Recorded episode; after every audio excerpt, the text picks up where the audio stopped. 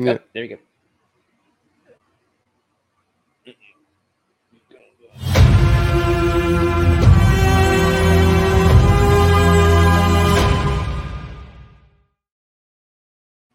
Hello, everyone. Welcome to the Eye on Canon Podcast, your home on the Star Wars Underworld Pod- Podcast Network.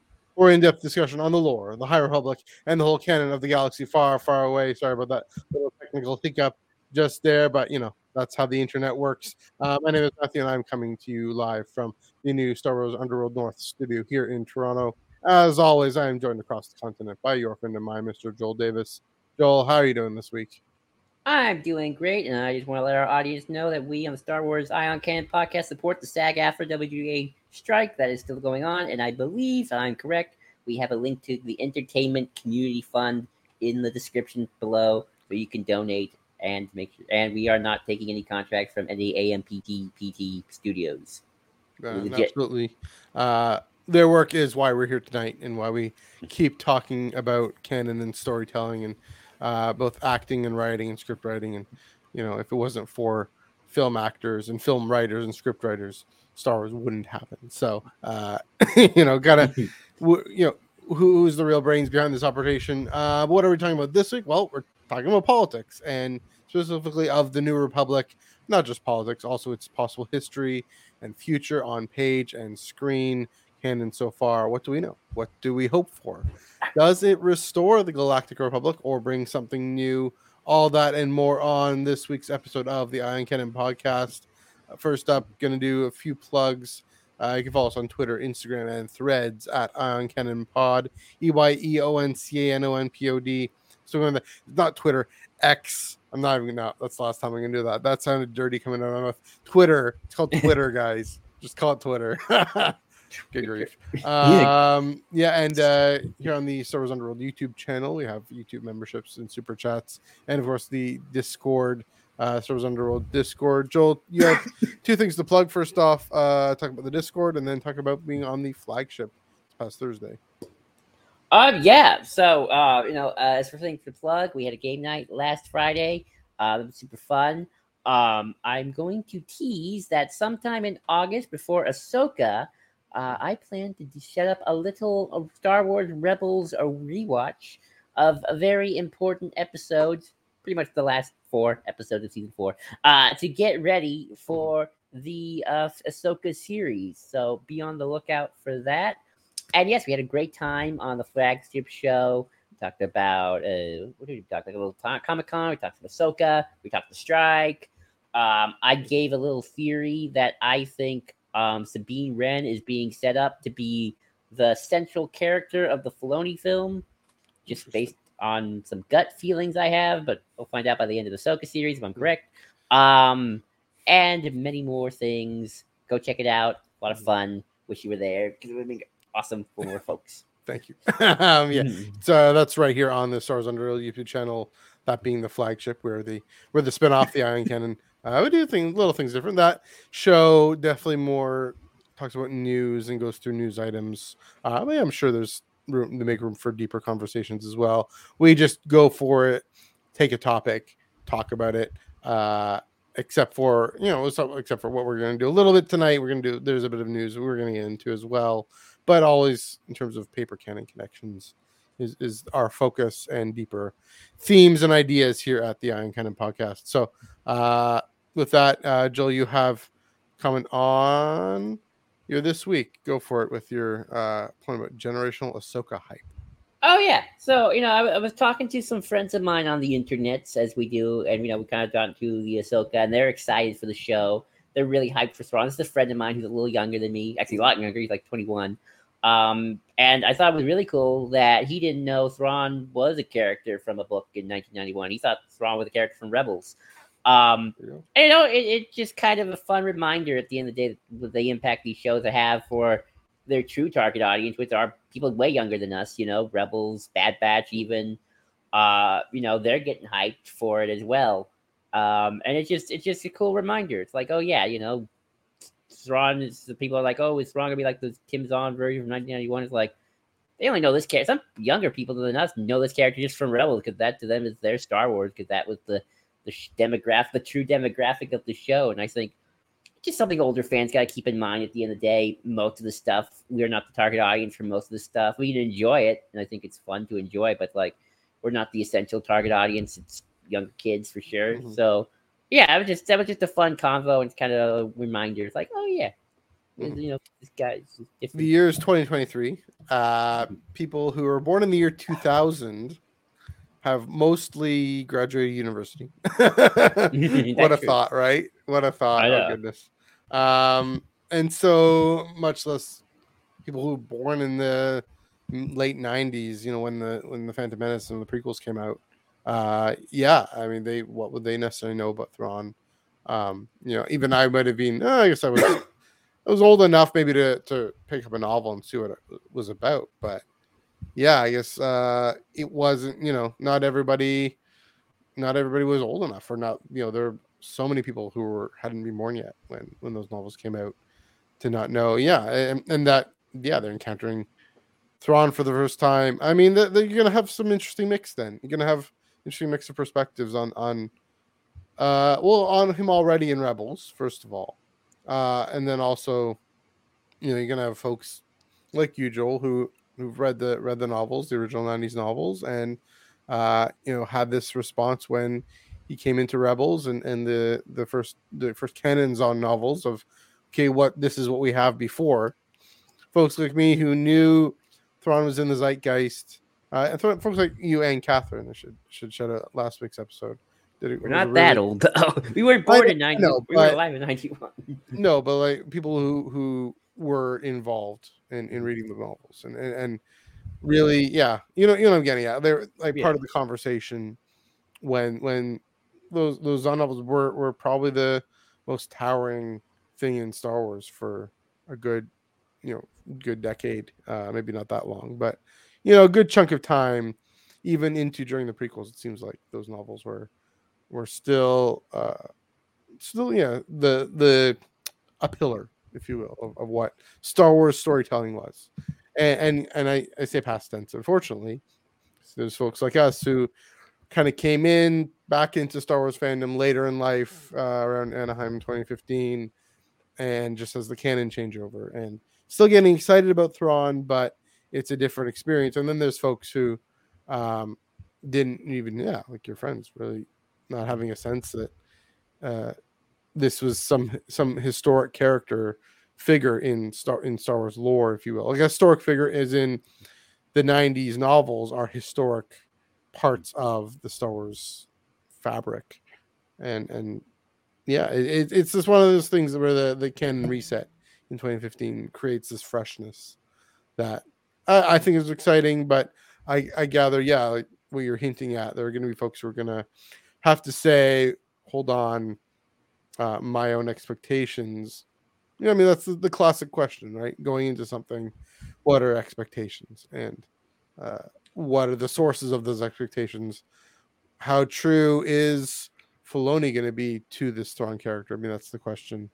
Uh, we, we, yeah. dealt, we dealt with last week, but uh, yeah, if you have any further thoughts, Joel. Yeah, I mean, I think about Filoni. It's like I don't know how old he is. He, I mean, you know, he, I think he's like Gen X. He's certainly older than us. Yeah. but he would be of the right age, and kind of what the interviews I get of, he is. Mhm. I would not be surprised. And someone on a forum I was reading said this, where it's like he is of the right age, where it's like the Thrawn trilogies kind of were the sequels that weren't. You know, they were the sequel trilogy, for lack of a better term. Mhm. You know, I mean, in terms of here's the continuing adventures of Luke, Han, and Leia. What happened next? Right. Um, you know, I think he, I think the reason why Dave was putting in Thrawn is not just because, oh, I think he's, you know, oh, I'm, I'm Dave, I can do whatever I want. Like, no, I definitely think he generally likes those that those books and those characters.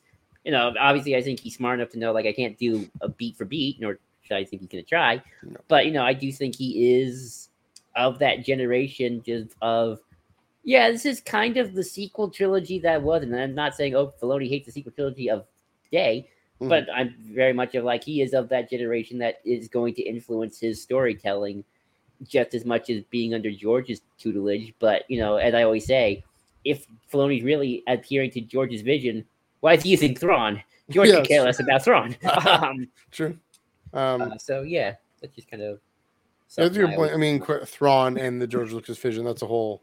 Mhm. I mean, yeah, yeah, we, we touched on it last week a little bit, but yeah, I mean, he's definitely shown respect. My sense is she's he's shown a lot of respect for the character, even as he's free to explore, and even Zahn himself. I mean, Zahn was gonna respect his own character, uh, free to explore. Maybe that accounts for some of the differences between Rebels and the the canon trilogy uh, and the canon uh, six the six novels is Filoni's being free to explore uh, more situations and different situations, and and it would go back to the whole protagonist versus villain question. But um, yeah, it, it it's a respect, but also a freedom to do something different, and definitely throwing them in live action. If we talk about medium and message, it's a whole other medium, a whole other experience seeing this character in live action, even than animated, than in a novel. So. Uh, oh, def- totally. yeah, it's, it's funny. This guy keeps on. I mean, this guy. We're gonna get to him in a minute, in a, in a, in a little bit. This guy. Yeah, he's, what's with our podcast and blue characters? It's the blue theme. It's this stuff here.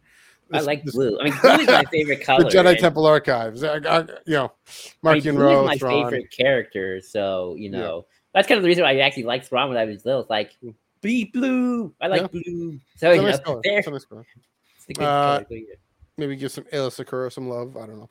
Uh, why not? Yeah. Uh, all right, let's move on to some uh, yeah some High Republic news because we're the home of the High Republic here on the Star Wars Underworld Podcast Network. I, I just claimed that. I don't know. It's it wasn't bestowed on me. I just went for it. Uh, you know how you do. Uh, nope, that's the wrong thing. Uh, that's what I wanted to do. I'm gonna actually not confuse myself there by doing that. Um, yeah. Uh, so yeah, Leslie Headland speaking on the Dagobah Dispatch. Uh, but this is written in the Bespin Bulletin. So the Dagobah Dispatch is uh, Entertainment Weekly's Star Wars podcast. So they they they have access to people because that's you know the super legit publication. Bespin Bulletin. Uh, they've been around. They, they they do their homework. Um, kind of did a bit of a write up on this podcast episode uh, on this interview that uh, yeah like, give a look at. And Leslie Headland came on. Uh, so did Amandla Stenberg uh, and others. But uh, Leslie was talking about how uh, during you know the time of the acolyte, the galaxy, of course, is in a time of peace uh, because uh, I mean that's that's the era, and I'll get to that in a minute. But uh, a quote that stood out, uh, and Joel, you found this quote you know, stand out a lot too as well. Um, this is from Leslie Headland speaking. I think what makes this show different and interesting is that it's from the perspective of the bad guys or the villains of Star Wars, and this is important. But why the the peacetime is important, and how the, it's hard to make a Star Wars story where there isn't a major war going on. um, and so you have the, the villains. These are the people who are using the Force in their own way, dipping into the darker side of the Force, and are doing it without being sanctioned by the larger institution, which in this case is the Jedi. And I think that Star Wars is always about some version of the underdog versus the institution. Now, before I go into that directly, I just wanted to, I thought about the galaxy being the time of peace, and it, it brought up one of those things that sparking the obvious, of course. The Nihil threat has to have been neutralized by then, has to have been dealt with somehow, uh, such that at least they aren't creating havoc in the galaxy the way they have been, uh, you know, that or they had been. Oh, I guess what only only fifty, a hundred years before this time. Uh, this you know, the, you know both the you know the the attack on the hyperspace routes and the attack on Valo and then the destruction of Starlight and then everything with the nameless and the leveler uh, and everything we'll see in phase three. Clearly, there there's some. I mean, it, it's again, it's stating the obvious, but the, it, it raises that question that Joel you've you've brought up is is what does that resolution look like? What does that return to peaceable uh, a peaceable state in the galaxy look like? Um, Peace. you know, Sorry. maybe yeah. I mean, maybe we'll, well, interestingly enough, I mean that's the thing is that by the time of the Phantom Menace, of course it has to. The the biggest thing that Chancellor has to deal with, the Jedi have to deal with, are these little trade disputes. Little they know that those trade disputes spark uh, the greatest, the, the the biggest conflict in the history of the galaxy.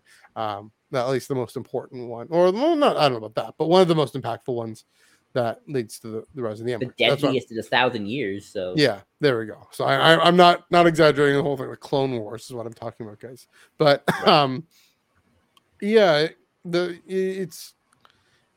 I, I wonder why I'm gonna think about why I, I that struck me. So yeah, of course, the because we're in it because I'm I'm reading Phase Two, I'm reading Cataclysm. I, I can maybe explain but- why. I have this. I like have why that strikes me as as surprising to think about. Go ahead.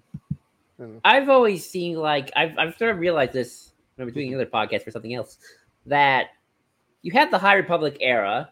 It's this era of time that Mhm. we've historically just set aside. Mhm. But then we have the High Republic storyline, which Yeah. is the books and the conflict against the Nihil. Mhm.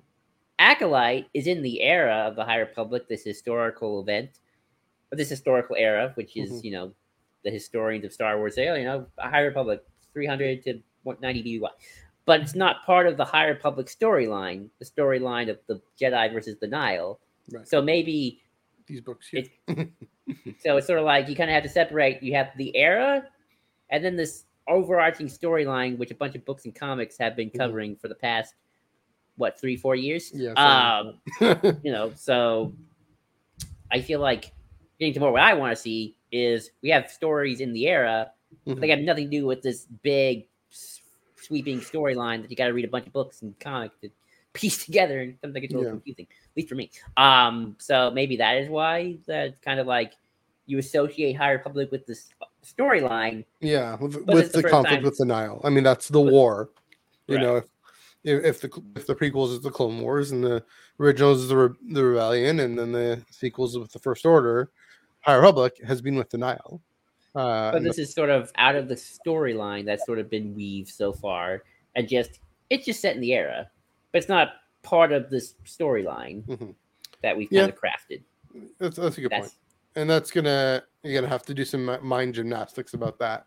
Um, but also, yeah, I mean, again, it raises the interesting question that you have too: is what does that piece look like? What does that thing look? Does it look like again the the Jedi having all retreated into the temple, uh, being the institution that sanctions how the Force is used? Also makes me think of okay, what about all the other Force religions on Jedi and whatnot? And then, of course, we have uh, the the these Sith like characters. I, I think they've been confirmed as Sith. Um, Amandla Stenberg's character uh, being uh, being the underdog versus the institution. Uh, Joel, you found that quote significant. What what about that? Would you say?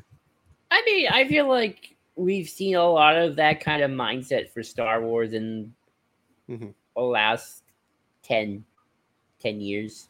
Um, especially just with the kind of authors and creatives we're getting. I mean, even since Uh, the prequels, it was that kind of sense of Well, yeah, I mean, or just you know Yeah. the be careful. we- You know, it's not really anti-institution so much as to be careful. that These institutions can Yeah. easily be taken over by evil. Yeah. Um, but I do think also, and I was reading a fun Tumblr blog about this. I also think this kind of is indicative of Leslie Headland and Ewan Filoni's. They're Gen Xers. They're you know they're not boomers writing Mhm. fantasy. They are you know like Lucas was writing a fantasy from a boomer perspective for millennials and Gen Z.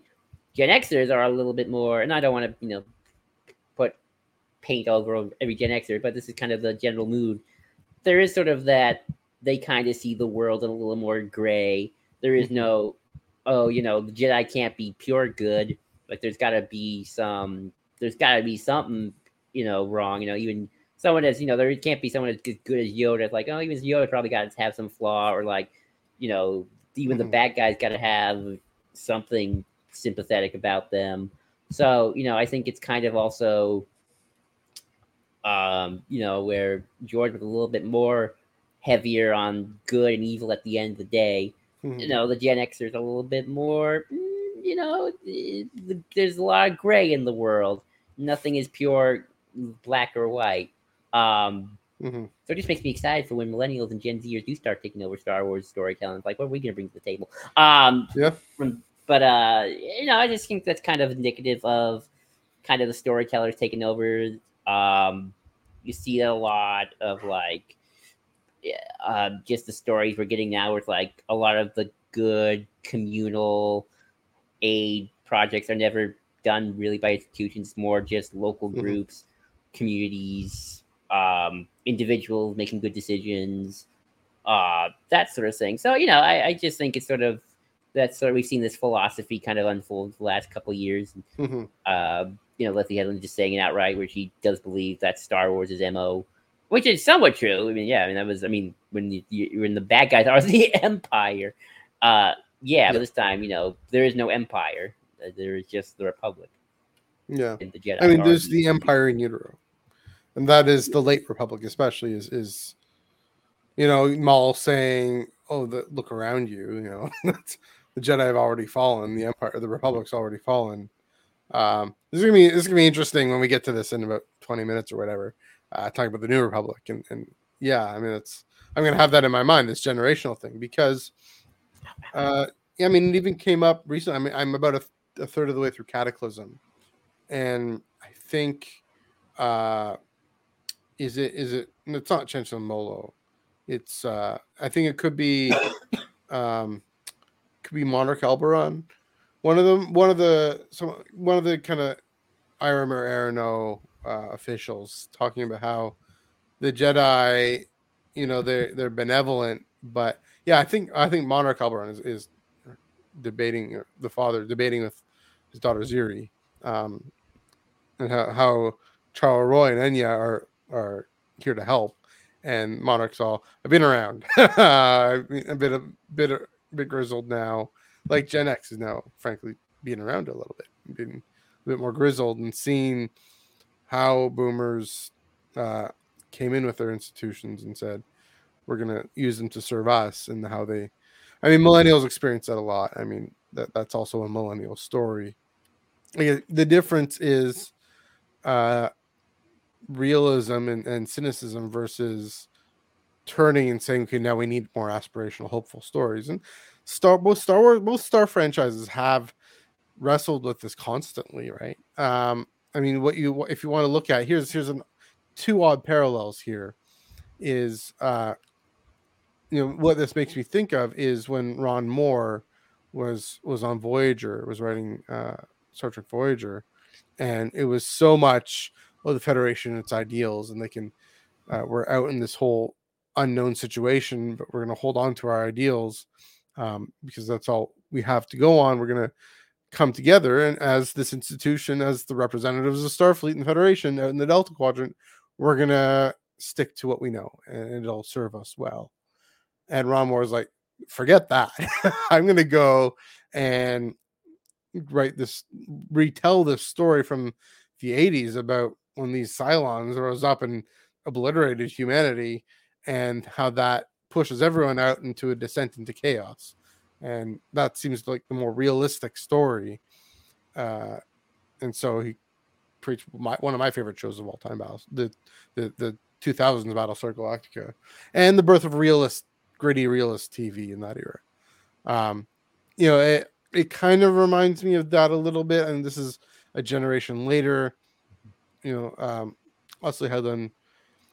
You know, it, it makes me wonder. I mean, I'm I'm always for that. I'm always for stories like that. Revenge of the Sith again has a seed of that questioning of the institutions at their core. I think Star Wars always has.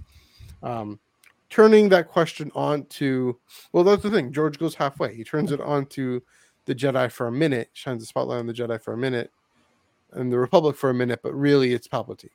Really, it's the Sith pulling all the strings. And And this Anakin is making bad decisions. and Anakin's making bad personal choices. But um, this is sounding like it's going to explore. I hope it explores the ambiguity uh, in the way I think High Republic does a little bit. Um, I don't know if that's entirely what High Republic is about, but except for someone like Keeve Trennis, we'll get to in a very short second. Um, but uh, you know, saying okay, the incapacity of the Jedi to go and actually be the guardians of peace and justice and help the galaxy and uh, preserve goodness and order, good order in society. Uh, yeah, eh, this is going to be interesting. It's the underdog institution. Um, I mean, this may be the closest thing to get to something called Gray Jedi. uh, if you will, in terms of people who just taking it, upholding. Okay, I'm all for stories that uphold a point of view of suspending my moral disbelief. Um, especially, you know, if if she's going to make this so connected to my favorite thing in Star Wars right now is High Republic, where I don't necessarily have to suspend my moral disbelief. Um, so yeah, that's the one thing. But I'm a little. It again raises a question: Is she gonna turn the Jedi into villains here? Is that gonna go too far? I think she's gonna be more responsible than that. I think she understands the story more deeply than that. But I think We'll she's see. a good writer too. So it's like, Yeah. you know, trust me. I feel like when people turn the into outright villains, Mhm. they're most of the time also just not very good writers. I'm sorry. Like it's like I just don't think you're, you know, like I think if you're a clever enough writer, you can do that, but make it interesting enough. Where it's like, oh, okay, well, you kind of have a point. Yeah. But I mean, Yoda- like, oh, like Yoda and, and Anakin on the on the pillows, right? I mean, it's it's not that Yoda's being he's just I don't know, he's just stuck in this sense of detachment, right? And what um yeah, I you know, and how that leads Anakin astray, right? Turn the other way. Interestingly, so I'll put this up here. Um there's a rediscovery. I mean, I mean, so Star Trek is this amazing. If you want to know, Joel, your your answer about what happens when millennials start millennials and Gen Z, Gen Z start taking over, we start writing more aspirational, hopeful stories again. We start going back to Oh no, I, I agree. I've seen, I, Yeah. I, I, I've seen some shows made by millennial showrunners. They're like very aspirational. Yeah. so- we, we start going back to to mid trek and old trek and say, hey, we're the, you know the the the hopeful, not so much the institution in its own sense, but this is the thing about Voyager, for example, and, and I'm going here a little bit is um, it's not so much the institution itself; it's the people in this specific situation having their their wits about them, and uh, it just you know with uh, Strange New Worlds and Discovery and Lower Decks, even eh, they they've started to really uh, really hone in on that as well, and so there's room for that in Star Wars. I mean, I'll, maybe add they'll say Star Wars never lost it in in its own sense, but Oh, I, I, wouldn't say that. Like, I, I don't want to paint, you know, like Rebels was show run by Dave Filoni, and yet, you know, Rebels has a very, I mean, it's a little bittersweet because you lose Ezra, but it's like, you know, the people of Lothal join Yeah. together and they take on Thrawn, and Mhm. Thrawn loses because of space whales. Uh, same with Resistance, you know, the Yeah. people of that station join up and take kick the First Order's butt. Even you know, at the Rise of Skywalker, you know, Mhm. the people rise up against the Empire or the Final Order, and it's like, Yeah. no, we ain't dealing with Palpatine. Um, uh, but again, I'll, I'll just say one more thing about the generational thing yeah, before I, I, I get too sidetracked here. Is like, um, you know, that Tumblr post I was reading, you know, also mentioned, you know, George made the prequels not for the Gen Xers, he made it for Gen Zers and millennials. So, you know, and you know, that's probably that's another big reason why, you know, when you see a lot of people who are, don't like the prequels with a few exceptions, again, don't want to Yeah. paint every Gen Xer with Yeah. I mean, I know a few do love the prequels Sure. too. Um, but um, you know, but a lot of them are Mhm. the pre. A lot of people prequel haters, I I know they are of that era Yeah. age. You know, like I know. I mean, the guy I was talking to though, who who was who loved Rebels and Thrawn. You know, they weren't like a they weren't a prequel hater. They could know, they had prequels they got problems at the films and stuff, but like didn't like Mhm. outright despise them. It's like how dare it? It's just like ah, you know, the dialogue and the acting and maybe some story plot Yeah. could been stronger, but uh, you know, but the pre- people who didn't quite get the prequels just fundamentally as well, they're definitely of that age, and they're also kind of you know of Filoni and Leslie Headland's age for Yeah. sure. of course. I don't want to make age and Leslie get the prequels. I mean, that's true, but Oh, uh, yeah, yeah, it's interesting. So good. or get or they they get them, but they think they. But this, but the argument is they kind of twist them as well. For like the, I guess we talked about like the Jedi thing, which we've gone over before. I don't want to rehash old arguments and whatnot, but yeah, you know, certainly kind of interpret things maybe a little differently than what George was going for, Mhm. or what even new generations might go for as well. George was was totally the Marty McFly. You're not ready for it, but your kids will love it. Yeah, there you go. Or I guess your your your younger siblings and your cousins, or whatever. But there we go. Yeah, there. Um, all right. So moving on, San Diego Comic Con. Uh, so mentioned on Friday there was the uh, Lucasfilm Publishing panel, and you know there weren't. It wasn't that much groundbreaking announcements. I mean, they usually save those for celebration and another uh, city city Comic Con called New York uh, that I, I will be going to. So yeah, there wasn't that much, but well, there was things that stood out to me. If I can actually get this, I forgot to put these up here. Uh, a few uh, few comic book covers, and I'll, I'll start with this one here. Uh, move that out of the way. That's of course uh, cover of number two, Shadows of Starlight. Uh, who's who's doing the art for that? Let me just see this here. Um, Marika Cresta, right on. Um, and of course, Mr. Charles Soule. That's I mean, and that struck me, of course, because you know that's uh that would be Elzar with with uh Starlight flowing background, really just evocative of what this short run comic is going to be. Be four issues tracking the year from the fall of Starlight to when we pick up uh beginning phase three. Uh, and so just really, yeah, just really evocative of you know, we see the past, we see what happened at the end of phase one. Starlight Beacon is, is crumbling and sinking, but Stellan's looking forward. He's standing, trying to move forward about on that rock. I believe that's Stellan. Oh no, it's probably Elzar. Sorry, Stellan's dead. Oh, it's Elzar. Uh, and yeah, he's trying to move forward and stand up and has his lightsaber drawn. And yeah, I thought that was very striking. Um, another one, uh, I think the most striking of the two.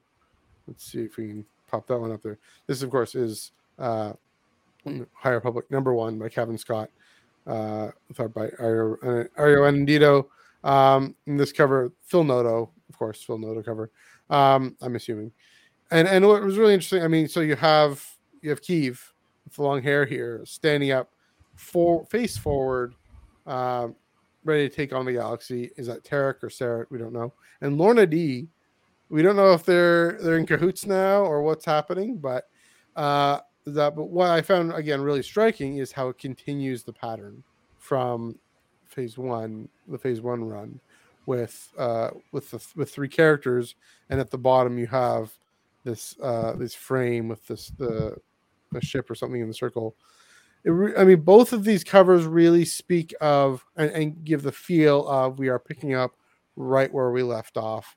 This is very much tied in together, as we know it would be, but uh, really important, helpful visual cues to to see where these characters are and where the situation is. Uh, again, very curious to see if Lourna is uh, working with the Jedi. I mean, after everything she's been through, maybe um, she's not exactly on Marchion's good good side right now. So, uh, yeah, it's uh that that was exciting, and so those those stood out to me in Comic Con. I don't know, Joel, if anything stood out to you from uh from Comic Con or any of the, what these covers speak to you. No, not really. Although I I think talking about honestly, what speaks to me now is the conversation we've been having. It's sort of like yeah. when High Republic Phase Three ends and how this ends. Mm-hmm. How aspirational is the ending? because again, I feel like there's kind of two mindsets with High Republic that I've always noticed. There is where we are making this beeline to the prequels, mm-hmm. or this storyline is just a storyline. And maybe if you kind of like big picture, we can see like, oh, these things here and there for sure. Mm-hmm. But it's still a standalone storyline at the end of the day. And so you will have a more aspirational ending of like, we did it. You know, it's like, yay, Nihil versus Jedi, and yeah. we won. um, you know, where it's like, you know, we're not gonna like, what have we done? You know, it's like dun dun dun. You know, like I think it might be more.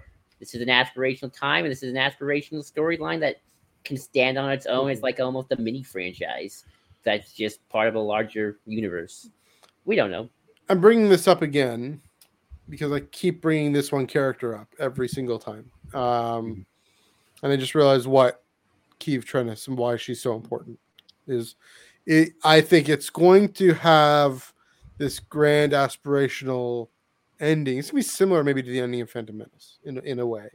It's gonna have this grand aspirational, happy we did it ending, but there's this gonna be this undercurrent of, and it's gonna be more over the Keeve leaving the order, um, whatever that may look like, or she maybe she because she she hadn't hasn't been made a master yet, so uh, she hasn't left the order yet, but um, definitely on her way out. And there's this sense of all is not right, even if it feels right for so many people, looks right. She's going to be the one, like Qui Gon, you know, to know, like Ahsoka, ultimately, to know things are not what they ought to be. And uh, yeah, I mean, uh, it'd be to see if there's some sort of lineage there. What kind of her, her dialogue with Yoda, for example, you know, the Yoda is always able to hold both those at once. I just talked about how he really doesn't in that moment with Anakin, but uh, he's able to hold both the sense of uh, well, the long sense, the long sense of history, the long view of history, and how things ebb and flow, and there's no such thing as a golden age. And so, when we do think there are, there is, enjoy what is good and right about it, but also be all, uh, it's not all going to be uh, bed of roses in the end. So, Keeve, I think, is going to be that that remembrance, that reminder. Uh, just just knowing her story, even if it doesn't necessarily say anything. I mean, it's great that it's a comic book.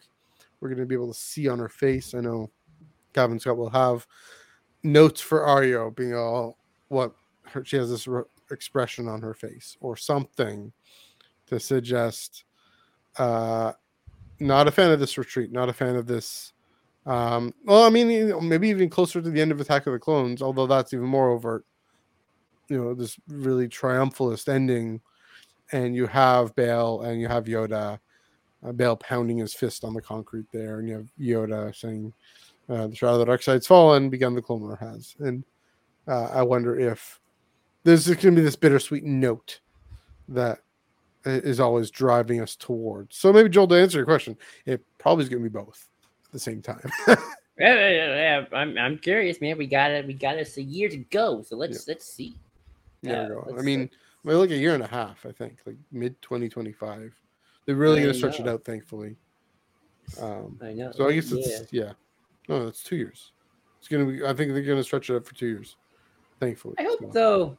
Yeah. This is kind of something I've been thinking about though. Mm-hmm. Once the storyline is over, I kind of hope that the authors are allowed to do one and done books again because I'm reading Rise of the uh, Red Blade and that's a one and done story. But so far, I've been loving it. It's been yeah. great. Uh, so I'm I'm missing the one and duns and maybe some trilogies. Uh, yeah, one and duns in Star Wars specifically because speaking one and duns, if nobody's noticed, this right here is my little Easter egg. So Dom and I each have an Easter egg in the background. Uh, you can't really see Dom's because it's kind of washed out in the glare. This right here is the Endless Vessel by Charles Soule, and it's um, it's it's an independent standalone, standalone, standalone. It's not in any IP or anything. So they they are they can do it. They do do it, and and they want to, um, yeah, for them to actually explore in the in the sandbox is a great point. Um, for the, the luminous authors to do that too. Yeah, I I have. Uh, I'll be very curious to see the one and done that come out in the next 10 years. And so once some of these storylines are over, and yeah.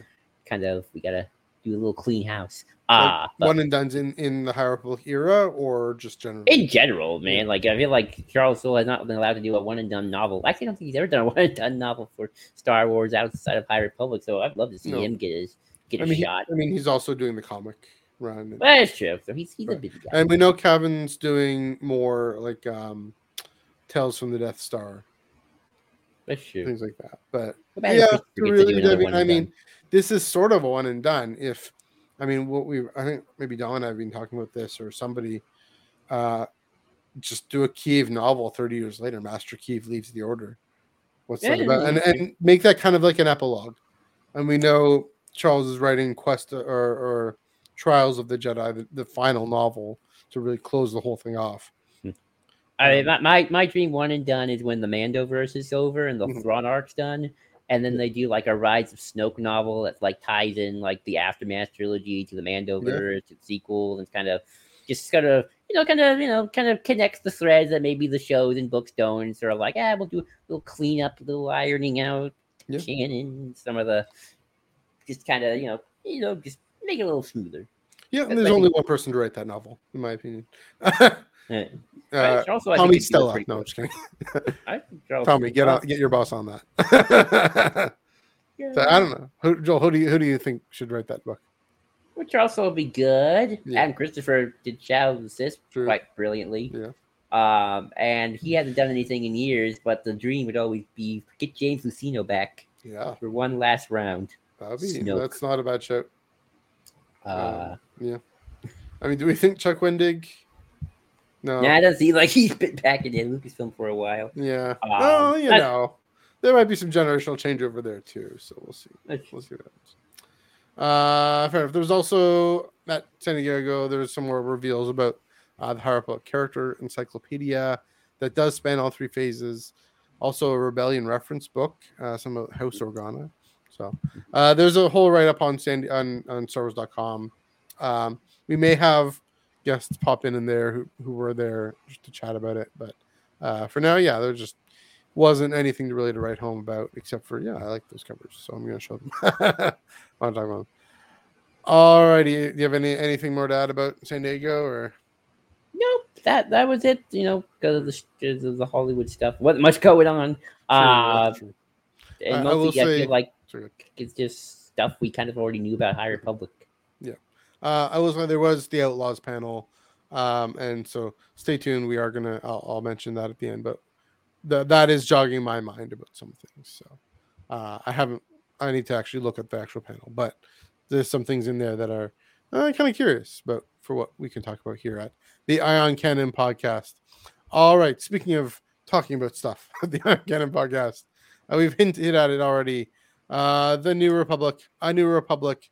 What is this New Republic?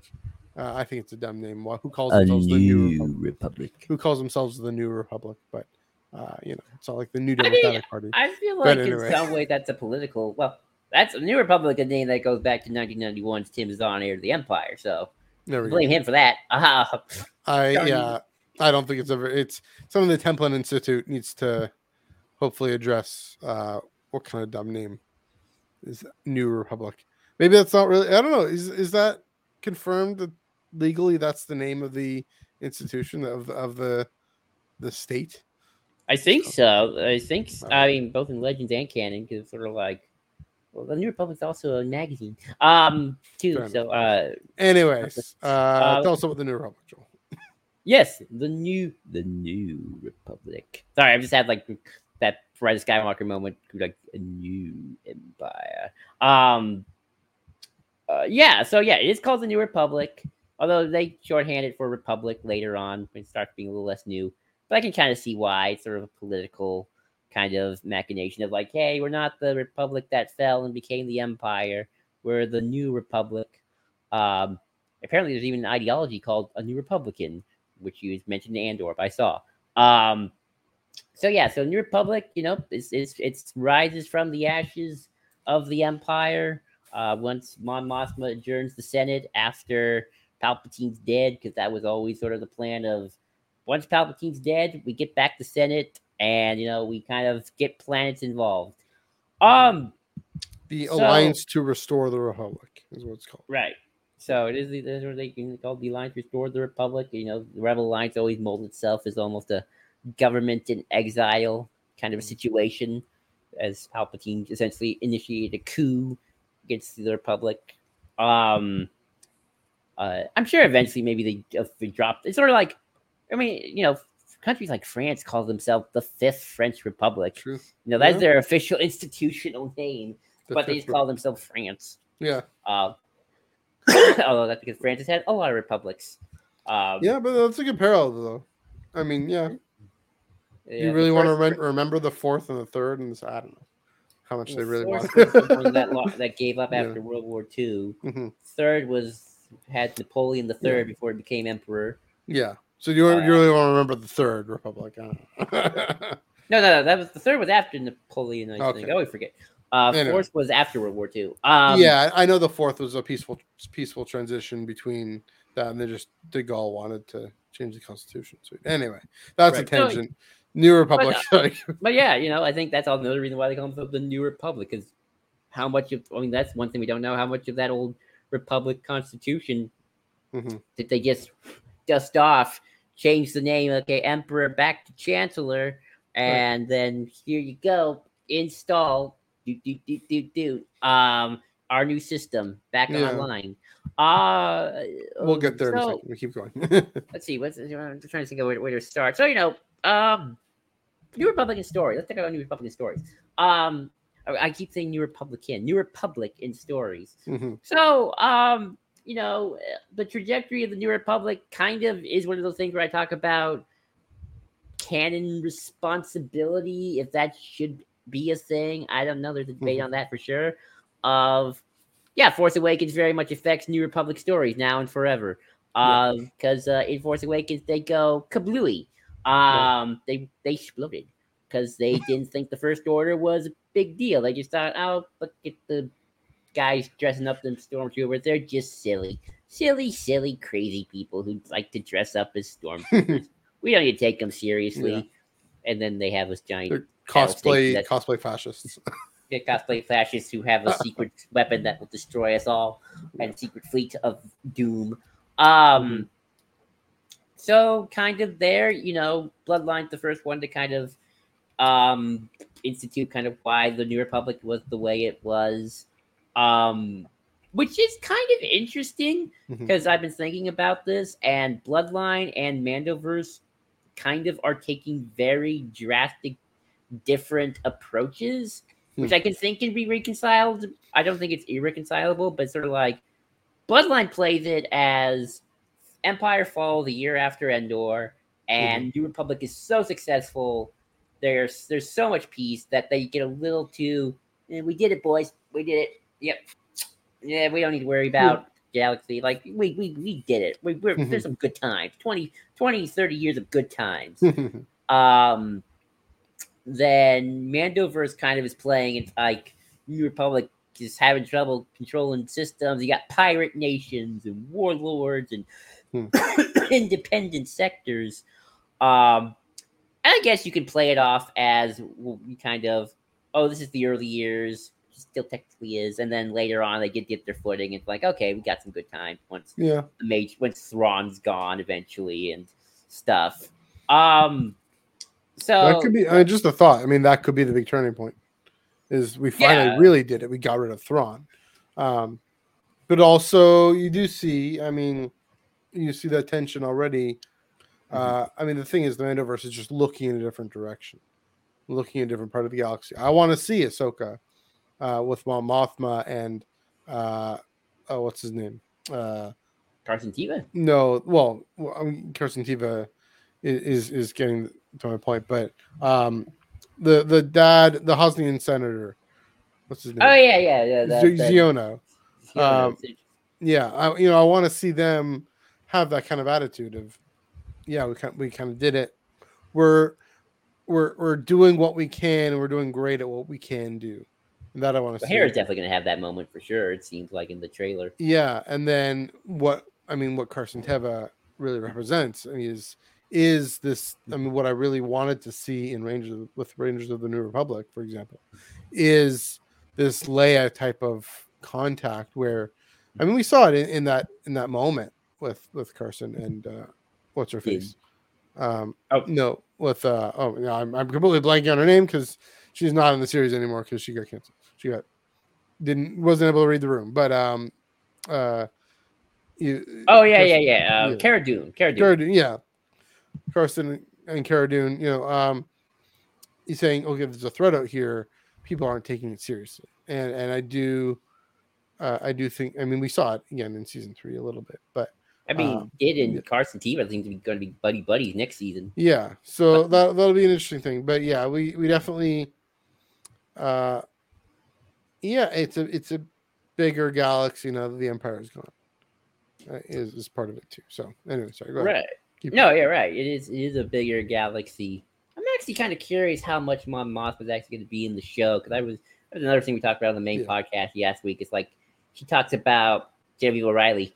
I was going to say my Mothma, but I know Genevieve O'Reilly was going to be like, uh, you know, oh, it was nice that John and Dave wanted me to join in for a little bit in their Mandoverse, and Yeah. the way she said it's like, doesn't sound like she's in that in the show that much compared to Andor.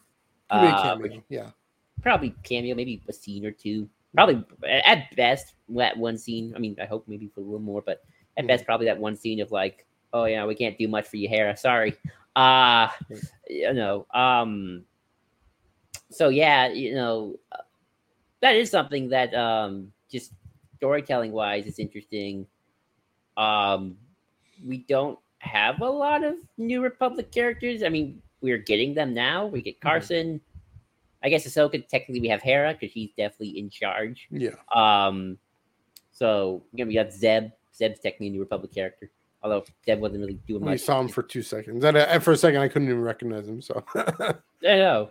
Um, Yeah. although he integrated quite well. Um, so you know, we are finally getting more point New Republic characters. Mhm. Um, which you know, I think in some ways is equivalent to a lot of Star Wars storytelling, where I think for the most part it's always been more less. If Star Wars is the institution and the underdogs, it's sort of like, Mhm.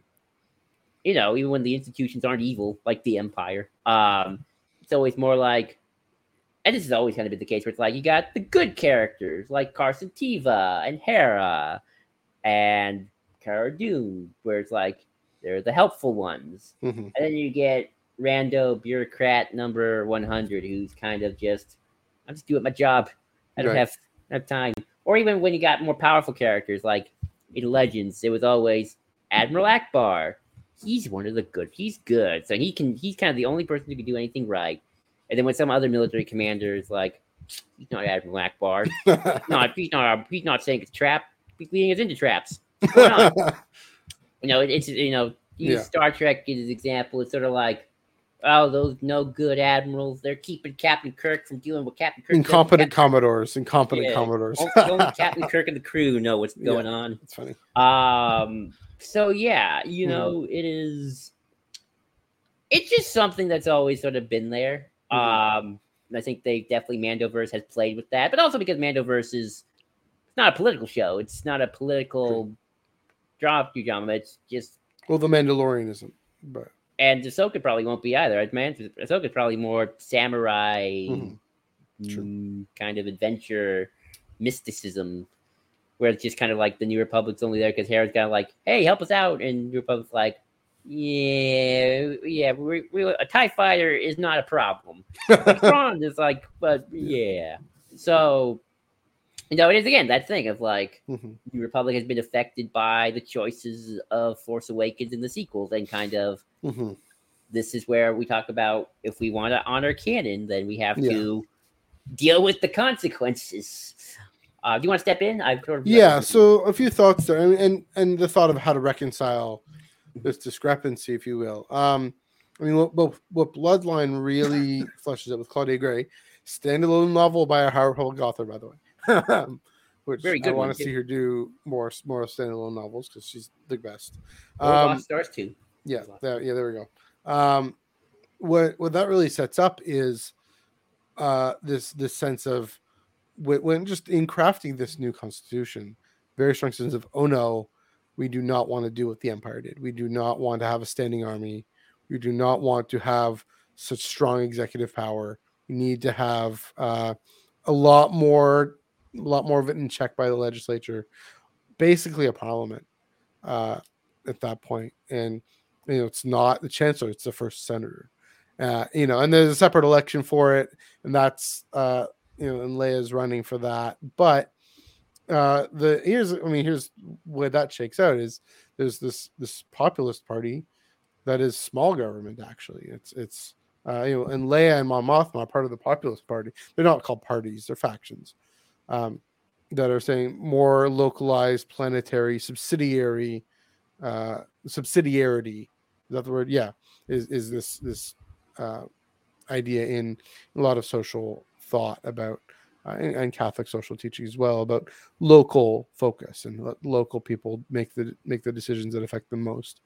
Um, and to say, you know, we're not going to have such strong central authority and strong executive authority, and then you have the centrists, uh, like uh, Ransom Casterfo, who looks at the empire and says, "Well, at least they they were organized and they were efficient." I'm not actually Good empire. A good yeah. Well, well, no. Like he's honest about how they aren't, and ends up being a very close ally to Leia. But then you have someone like Carise Sindian, right? Who is empire. full on starting the First Order and, and goes out into the end, eh, or the the the Amaxine station and all that stuff. Um, you know, not at all afraid of reco- recovering what happened with the Empire. And so that in there is, I mean, what we're seeing here with with the New Republic being so hesitant to respond. Yeah, in part it's a, a lack of will, similar to Keeve Trennis fighting against this the lack of will that she encounters centuries before. Um, to kind of lack of will, the the the the the concern, you know, when in Rogue One, where you know the the news of the Death Star, and, and so the you know the the Death Star, how can we fight against this thing? We can't go, and then it takes Jyn and then uh, Admiral Raddus and them to go. There's a similar theme, right, with Leia and Poe Dameron and, and uh, them leaving to form the Resistance. This there there it, it's a little more complicated when you think, oh yeah, there there was this empire, and this this this is the Sith guy, and he raised the Grand Army of the Republic, and that has never gone well for the galaxy. The Grand Army of the Republic has never gone well for the galaxy, and uh, clearly this is what happened. And so even in uh, even going to the Battle of Jakku, there was, I mean, Mon Mothma wanted to mobilize a fleet to uh, to take out the remaining the Imperial remnant who had been left behind at Jakku. And this is again Chuck Wendig's novel, and uh, it took two or three votes in the Senate to actually uh, authorize this fleet to be this temporary fleet to be raised to go and fight this battle. And uh, you know, it, it, it just exemplifies this extreme caution, extreme concern over um, being bound too much to uh, well, I mean, it, it kind of goes back to really what Star Wars is. It's it's the people in the institution. This is the difference.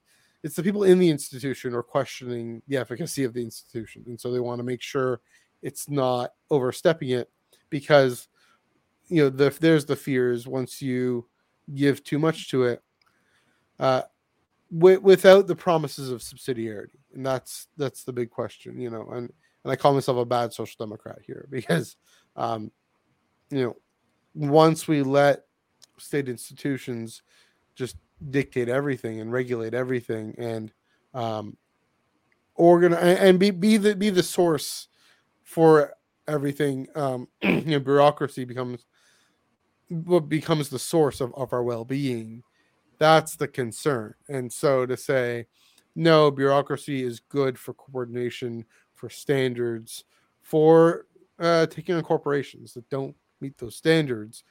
But uh, you know, corporations are not going to care about local communities either. They're going to be caring about their profits and expansion. And so, for it's all well and good if if a state institution is willing to uh, ensure the well-being of communities on the ground. You have to do that by listening to the stakeholders and communities on the ground, and not by having these one one size fits all solutions that large bureaucracies like to have. And so I think there's a very strong, especially militarized bureaucracies that want to have a, a standing army. And so there's this, yeah, yeah, especially this this reticence to say, no, we're not the empire. We're not going to do that. Maybe this is the self-congratulation thing. We're not the empire. We're not going to do that. We're going to uh, look inside, do what we can, um, shore up our resources. And you know, the thing I keep coming back to in Bloodline, or not Bloodline, Life Debt with Mon Mothma and Leia. Leia wants to go out and uh, basically make take guerrilla action uh, against uh, I forget who, but have that kind of loose organization that the rebellion had. And Mon Mothma says, "This isn't a rebellion anymore. We're forming a government." and uh, I keep coming back to that because it raises the the issue of what this new stage is and what this new newfound freedom has become with this government on Chandrila that is actually able to maybe uh, do some good for the galaxy and, you know bring out some democracy.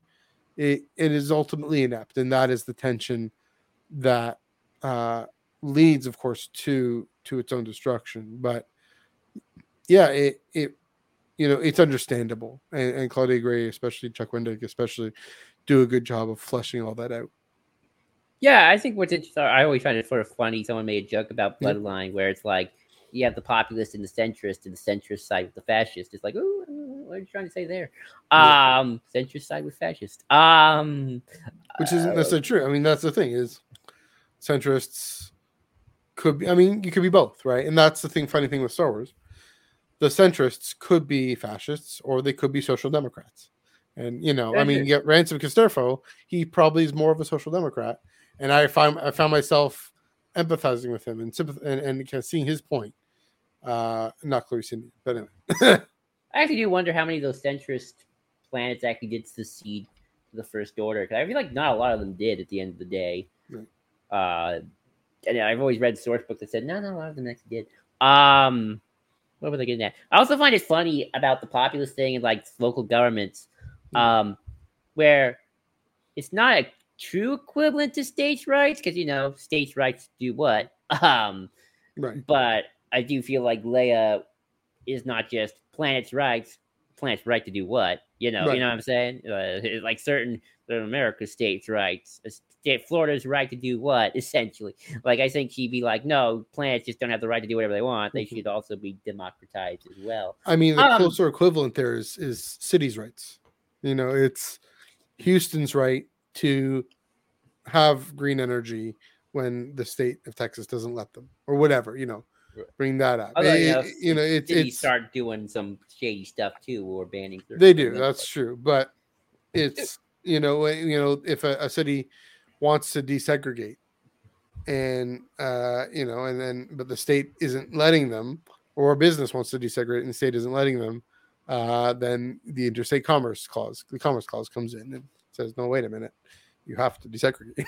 so yeah, uh, but I, I definitely see. I mean, that that's the classic example, right? uh, Is is right. uh, with JFK and the commerce clause and the horse. and all that. So yeah, I know my American history. There we go. I know a little bit. um, but you know, you're right. You know, the whole thing about the New Republic, Mhm. um, especially more, especially in Legends more, and I think that's just because of the prequels.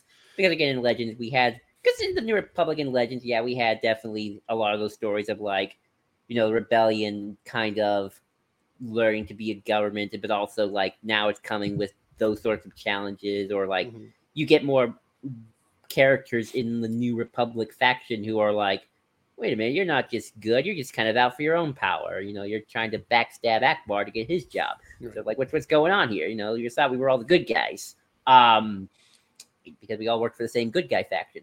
Mhm. Um, that's Magically. the- that's a that's a that's a kind of a uh, that's kind of a side plot of like there's Mm-hmm. some political intrigue in the New Republic during the Thrawn campaign, and Thrawn Yeah. kind of using that to his advantage in the book. Um, but um, yeah, in the in in the aftermath, especially because we have the prequels, you know, I think um, New Republic very much is cautious of like, yeah, we don't want to be like the Empire. We know we don't want to, you know, having that mil- demilitarizing is should be step one because Mhm. that's that's what got us into this trouble in the first place. You know, so you could make a really good argument that the Republic truly died the minute the clone army came into position. That's sort of the end of Attack of the Clone, where you hear the Yeah. Imperial March and everyone's just kind of looking, and Bail's just like, "Damn it!" Yeah. Ah, That's what I was know. referring to, you know, uh, 20 Uh, minutes ago, right? right you know uh you know even if the clones themselves you know became more heroic and whatnot it's still like oh Mhm. shoot we took the we took the next we took the step uh, they're a violent army that kills things. I mean, they, they- you know, ask a separatist, uh, this, uh, the clones heroes. Count Dooku was a visionary. exactly um although you know in in a weird way i feel like and to be fair this is because we don't know a lot um Yeah. we almost overemphasize the idea of like the republic just got rid of its military i feel like new republic even just by ahsoka and even by hux's speech of like there is a fleet and i do think that fleet if one-on-one against the the first order yeah. could have the republic could have defended itself and Mon Mothma also wanted to build defense you know local defenses as well you know like Mm. mini armies for every planet um which i guess is sort of inspired by the high republic Yeah. and there's also some source books that kind of flesh out the sequel era that say that's a that's that's why you know we had that fleet come to exegol like there was a lot of local defense forces that just sort of Yeah. stepped in and kind of gathered around and unified and the first order. But um, But, but that's just it, though. Is there are all these local, planetary defenses, the New Republic fleet, there's a handful of ships hanging around. True, but that yeah. does mean Mon Mothma was right because that saved the day. Yeah. At the end of the day, um, uh, and also remember the First Order only ruled the galaxy for one year, so True. not that impressive. Your, your comeback scheme, Palpatine, wasn't that impressive. You only took over for one year. You had thirty years last time. What happened then? Um, but you know, well, what happened? Yeah, I mean, maybe maybe she's right. What happened? There wasn't a standing armor for him to take advantage of, uh, but also he presumed in people's self interest and fear, and that just didn't happen. Yeah, so, so you know, the Republic, the First Order didn't really have much of a leg. It was kind of hollow at the end of the mm-hmm. day, and it's kind of won by Blitzkrieg. Um, yeah. so you know, there's that. So you know, we talk about the failure of the New Republic. Got destroyed, but mm-hmm. what replaced it only lasted a year. So yeah. kind of, and who knows what's going to happen? You know, you know, we don't know what's going to happen next for all we know. Um, so uh, that's that's for the next set of storytellers or story group to kind of figure out, and who knows what they fleshed out. I mean, it, it's going to be. I think it's exciting. It's going to be even more local. Yeah, yeah, yeah. All the institutions are gone. Right. So it'll be very interesting to see what happens. Yeah. Um, but um, but yeah, we, they're definitely a fleet. You know, we see it in the Ahsoka trailer. There's a pretty good chunk fleet. You know, there's, there's a Mon Cala thing. So yeah. Uh, ultimately, you know, uh, I do think Mon Mothma had the right made the right calls. Yeah. Um. So let's let's talk about something that I I do know about the New Republic though, mm-hmm. and it's something I've been thinking about a lot about the Rebel Alliance.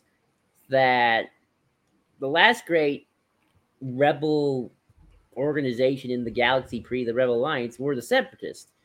They were the largest, most organized. I mean, they mm-hmm. had businesses to help them. So you know, you know, counter Republic group ever. And you know, for every Count Dooku in the Separatist leadership, I'm sure there were lots mm-hmm. of genuine people who are like, yeah, this darn, this darn core Republic, let's, let's kick its butt.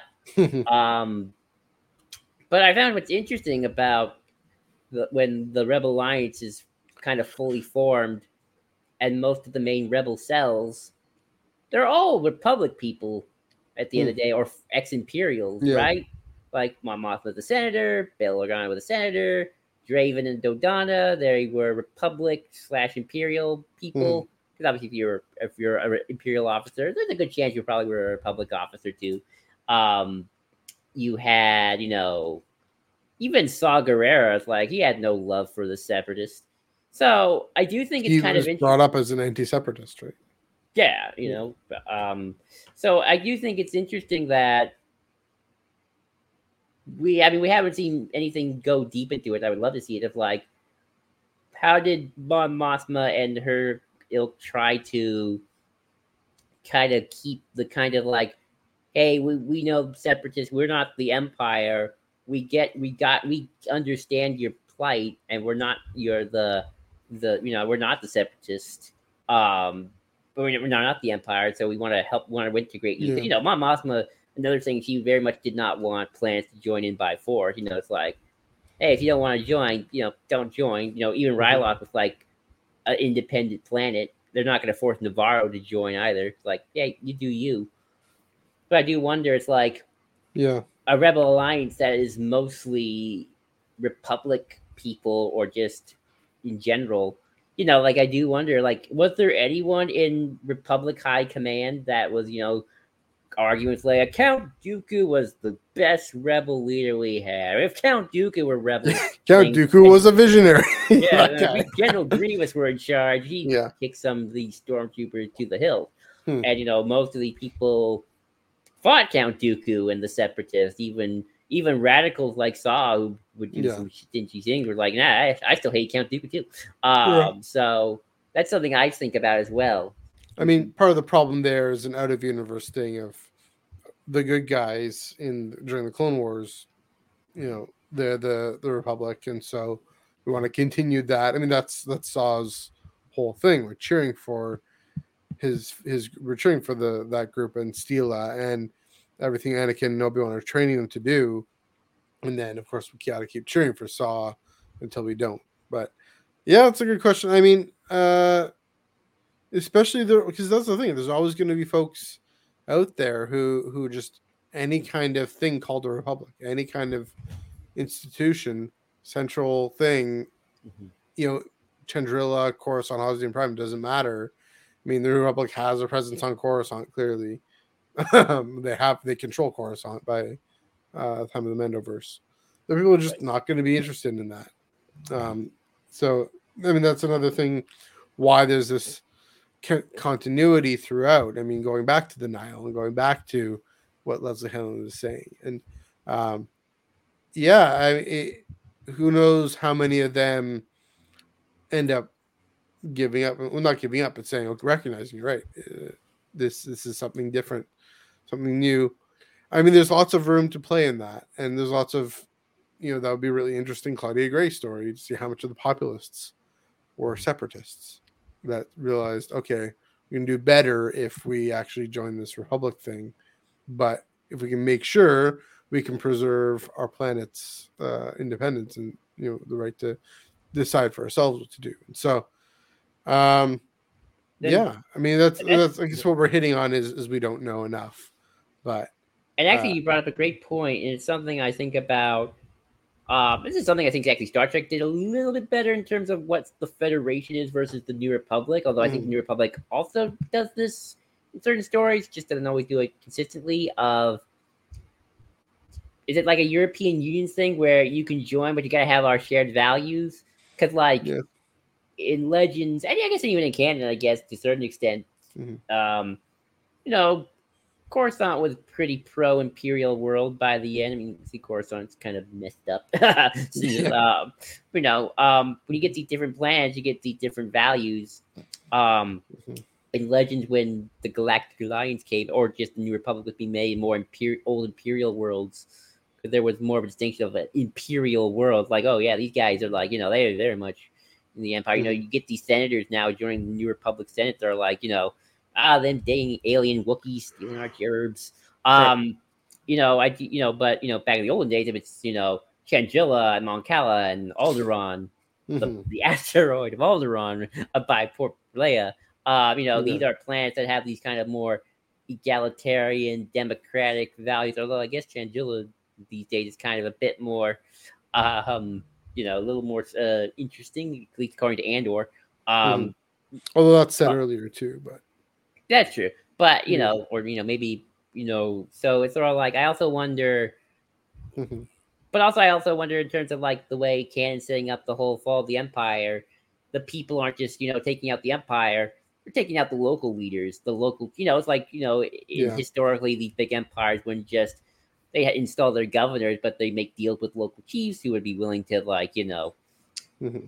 completely trample on their own people and stab people in the back, puppets, so, you know, these normally democratic planets overthrow their local leaderships that are only legitimate because of the empire and then kind of restore their more valued leadership back on mm-hmm. the power. So I do wonder if planets that were I guess I'd say asking is like Star Trek, is do you think I wonder how I would love to see if there's like a mm-hmm. commonality of values New Republic planets need to have before mm-hmm. joining? Mm-hmm. Or is it just kind of like anyone can join. It's an economic thing. You get your benefits and you get protection. Yeah. Kind of a, so get your friends with benefits.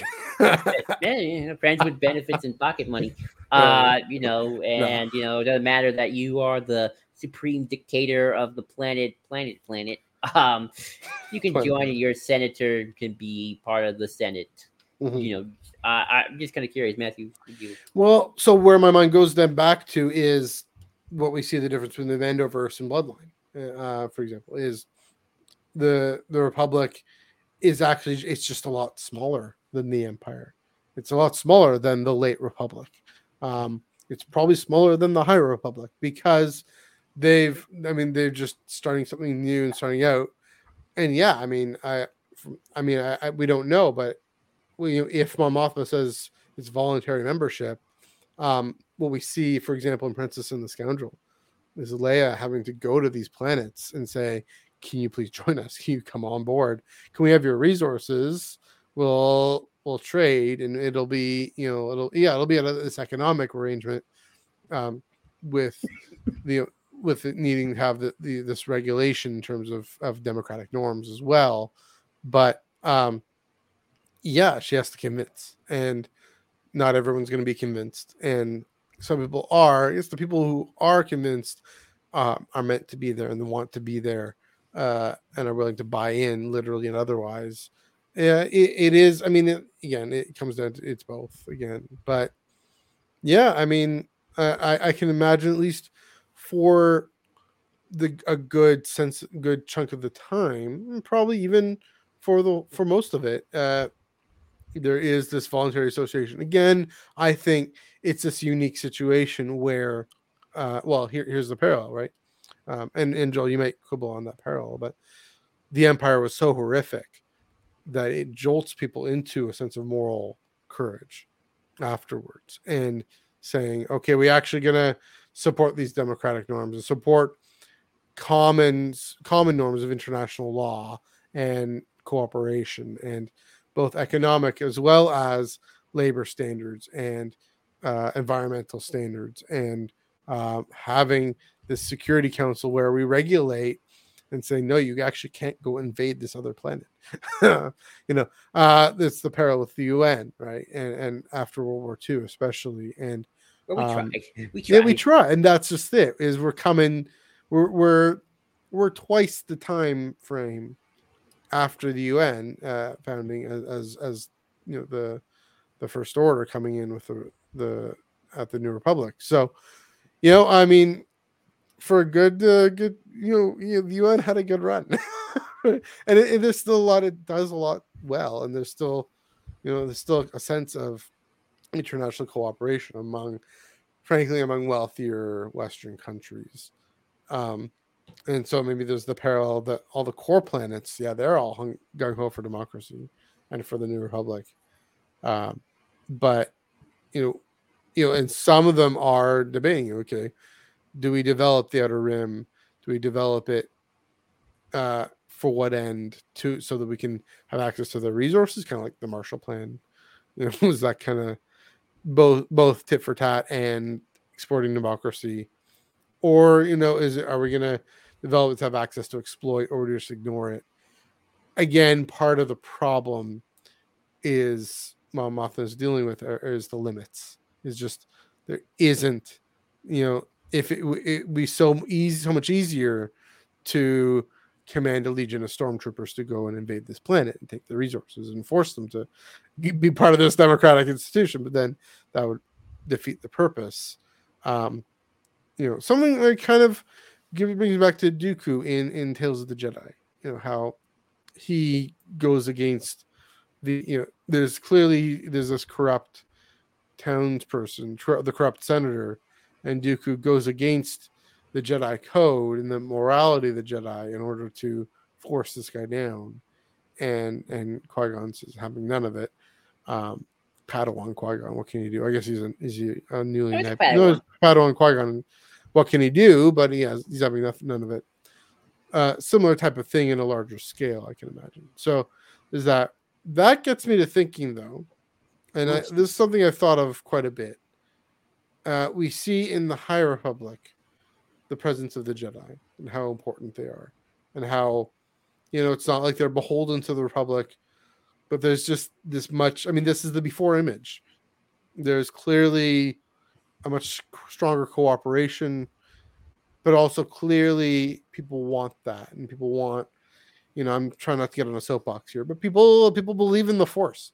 you know, um, and if you believe in the Force, uh, you know, and in your, if you believe in the Force and you're in, a, in, the core world, that means you trust the Jedi, um, for better and for worse, right? I mean, that's the per, the parallel with with you know most of European history, right? If you if you believe in God, you trust in the Church, um, even if you're you're the king, especially if you're the king or whoever, um, you know, local baron or, or any any kind of people of any kind of class. Um, yeah, and that there was the sense of of the monasteries holding society together in, in that way and gathering people and calling them to a higher moral standard, whether or not they followed themselves, whether or not that was at all effective. Mm-hmm. Where the Jedi and the New Republic, and that's that's the thing. I mean, I wonder. I mean, we You did. know, uh, I mean, where where they are is the legend of Luke Skywalker.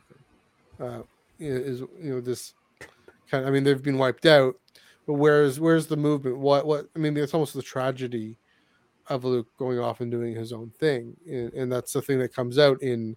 Um, it, it's not in Shadow of the Sith. It's in uh, wh- when or it, no, it's in in Princess and the Scoundrel when, when Luke is trying to sort out what he's what his involvement in this new republic is going to be.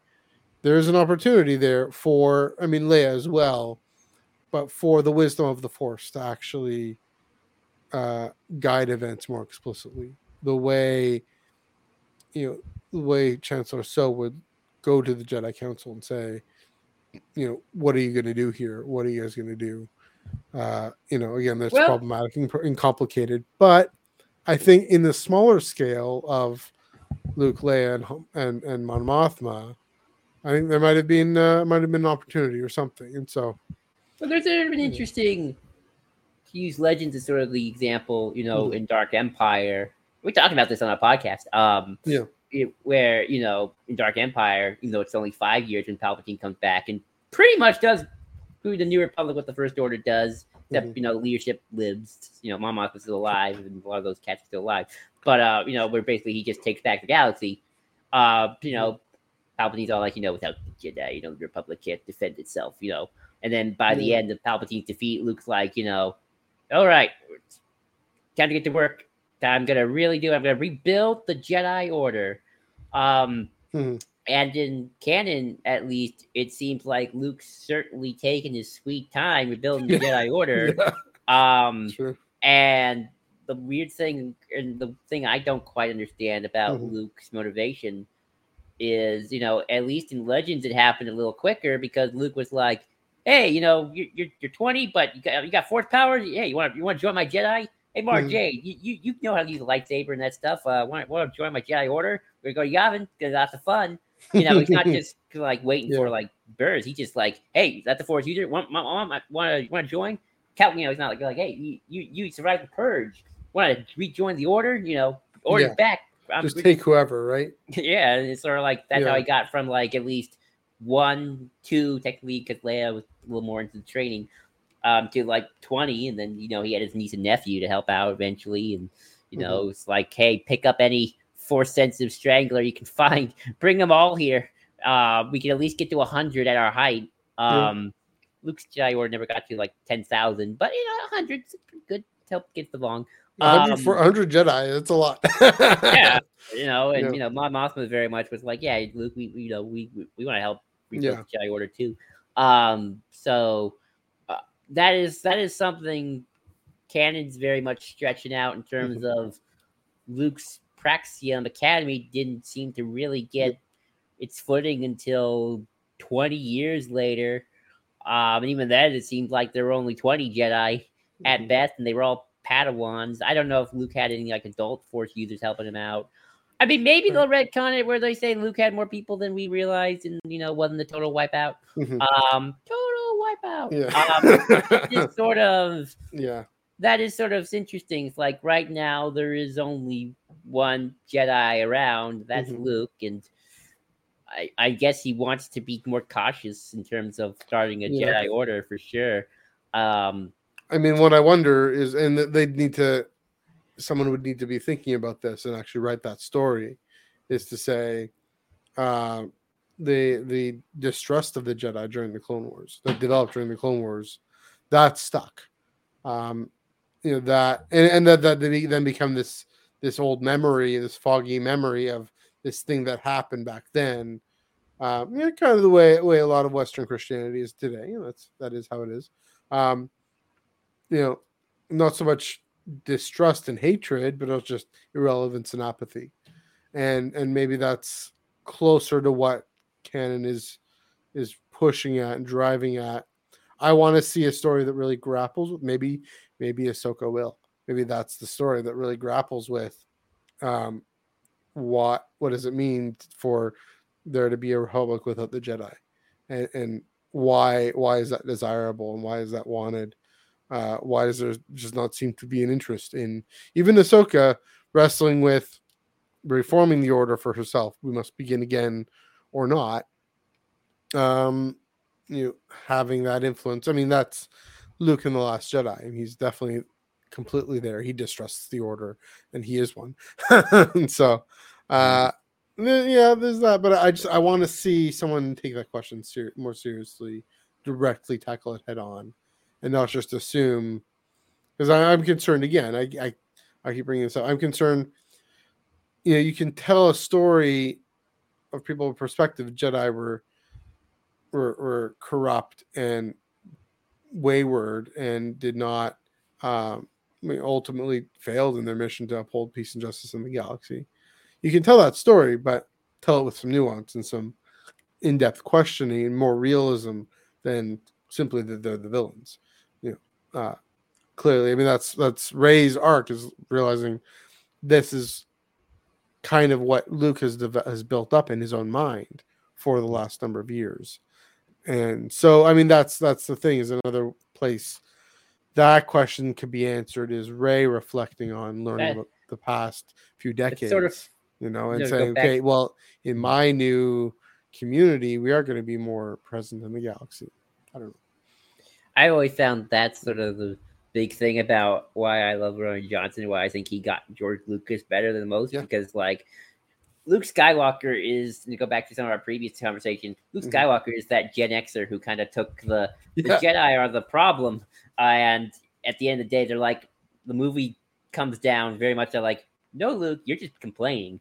Stop whining, stop whining, and stop being nihilistic Gen Xer. Yeah. Uh, sorry, Gen Xers, that you're out there listening. I, I don't want to paint you all with a, with a brush, but it's sort of, it's sort of true. It's like Luke Skywalker very much is Yeah. is that kind of character of Mhm. that kind of generational like like you know there's a joke of like you know the reason why you know the joke is oh the reason Luke feel that way because he saw the prequels and that's the conclusion he came to saw to the prequels um and you know and Yeah. ultimately you know if you pay attention to the movie like the movie's like no luke you're you wrong you got you you missed you watched the prequels wrong and Rey I was gonna not. say he had Dave Filoni walk him through the prequels.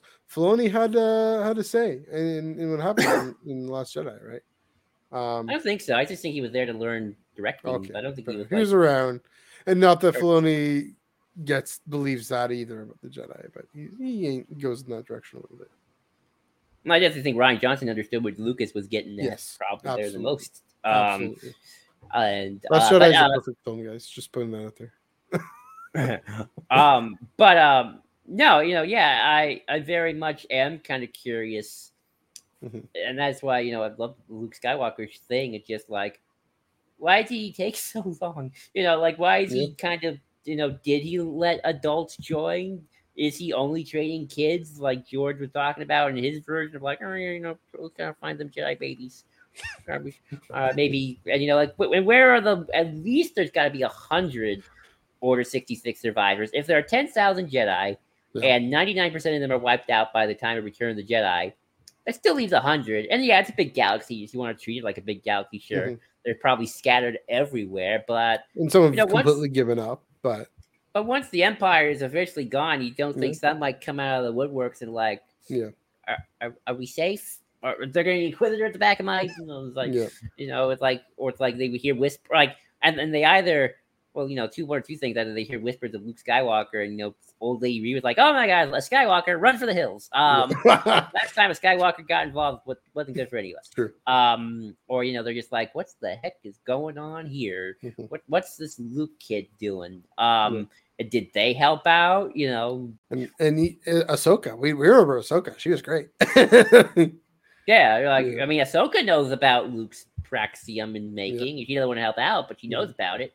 Um, she Yeah. clearly got some issues with Sabine that she got to work for, work, through apparently. Mhm. But um, yeah, you know what what what is going on with the New Republic and the Jedi during Luke's Yeah. entire run? I mean, obviously the New Republic's like Jedi ban, um, and obviously even in Legends they didn't set up a temple on Coruscant. That's Mhm. because they didn't know Coruscant had a temple or that that was even a thing back Right. then. So there's the outer universe reason, but you know, Luke in in canon, you know, it's like I'm going to set it here on uh, a different planet.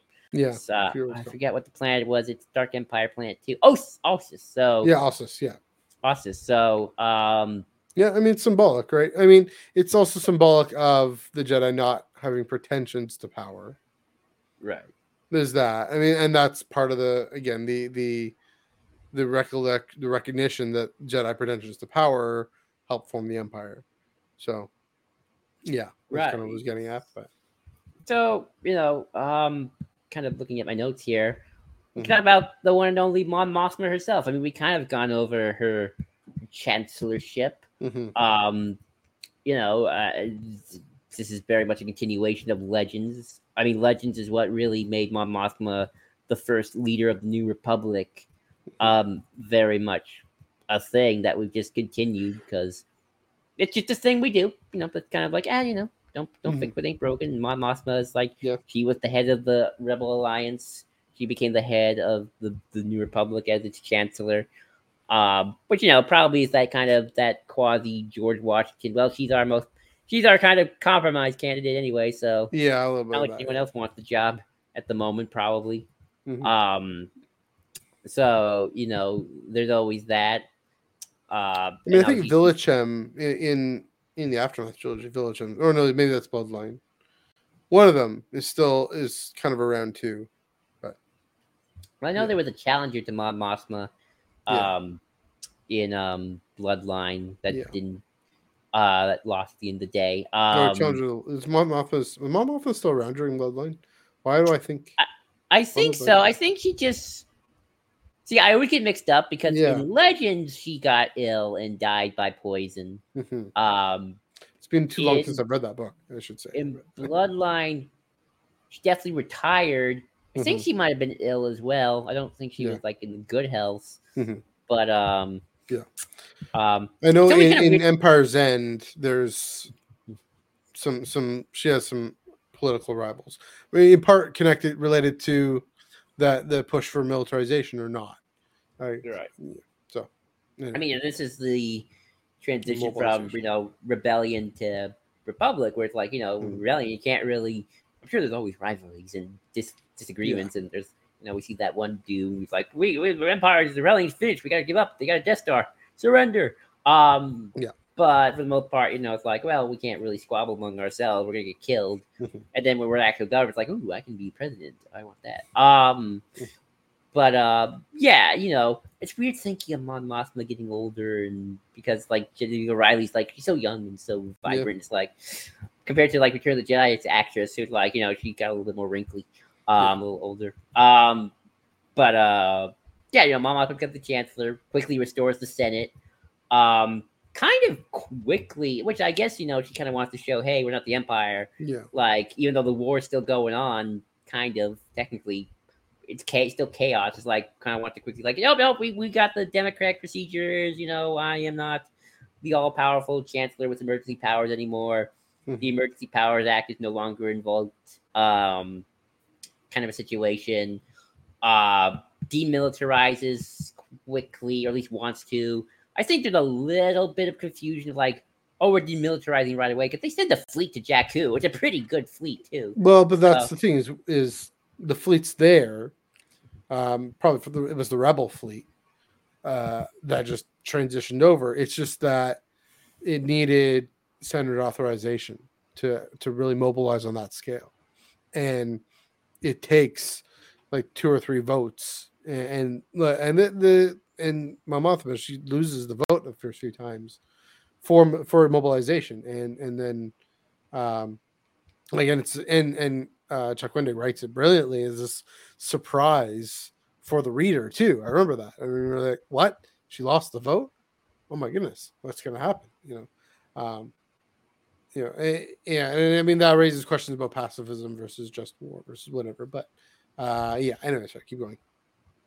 I mean, you know, pacifism is all great, but when you got the entire Imperial Armada waiting for you, it's like I don't think they're gonna just be nice Yeah, and say, you gotta have go things away." to take care of. um, but um, yeah. Uh, what was I gonna say? Um, Suspending my moral disbelief. There it is. That too. yeah.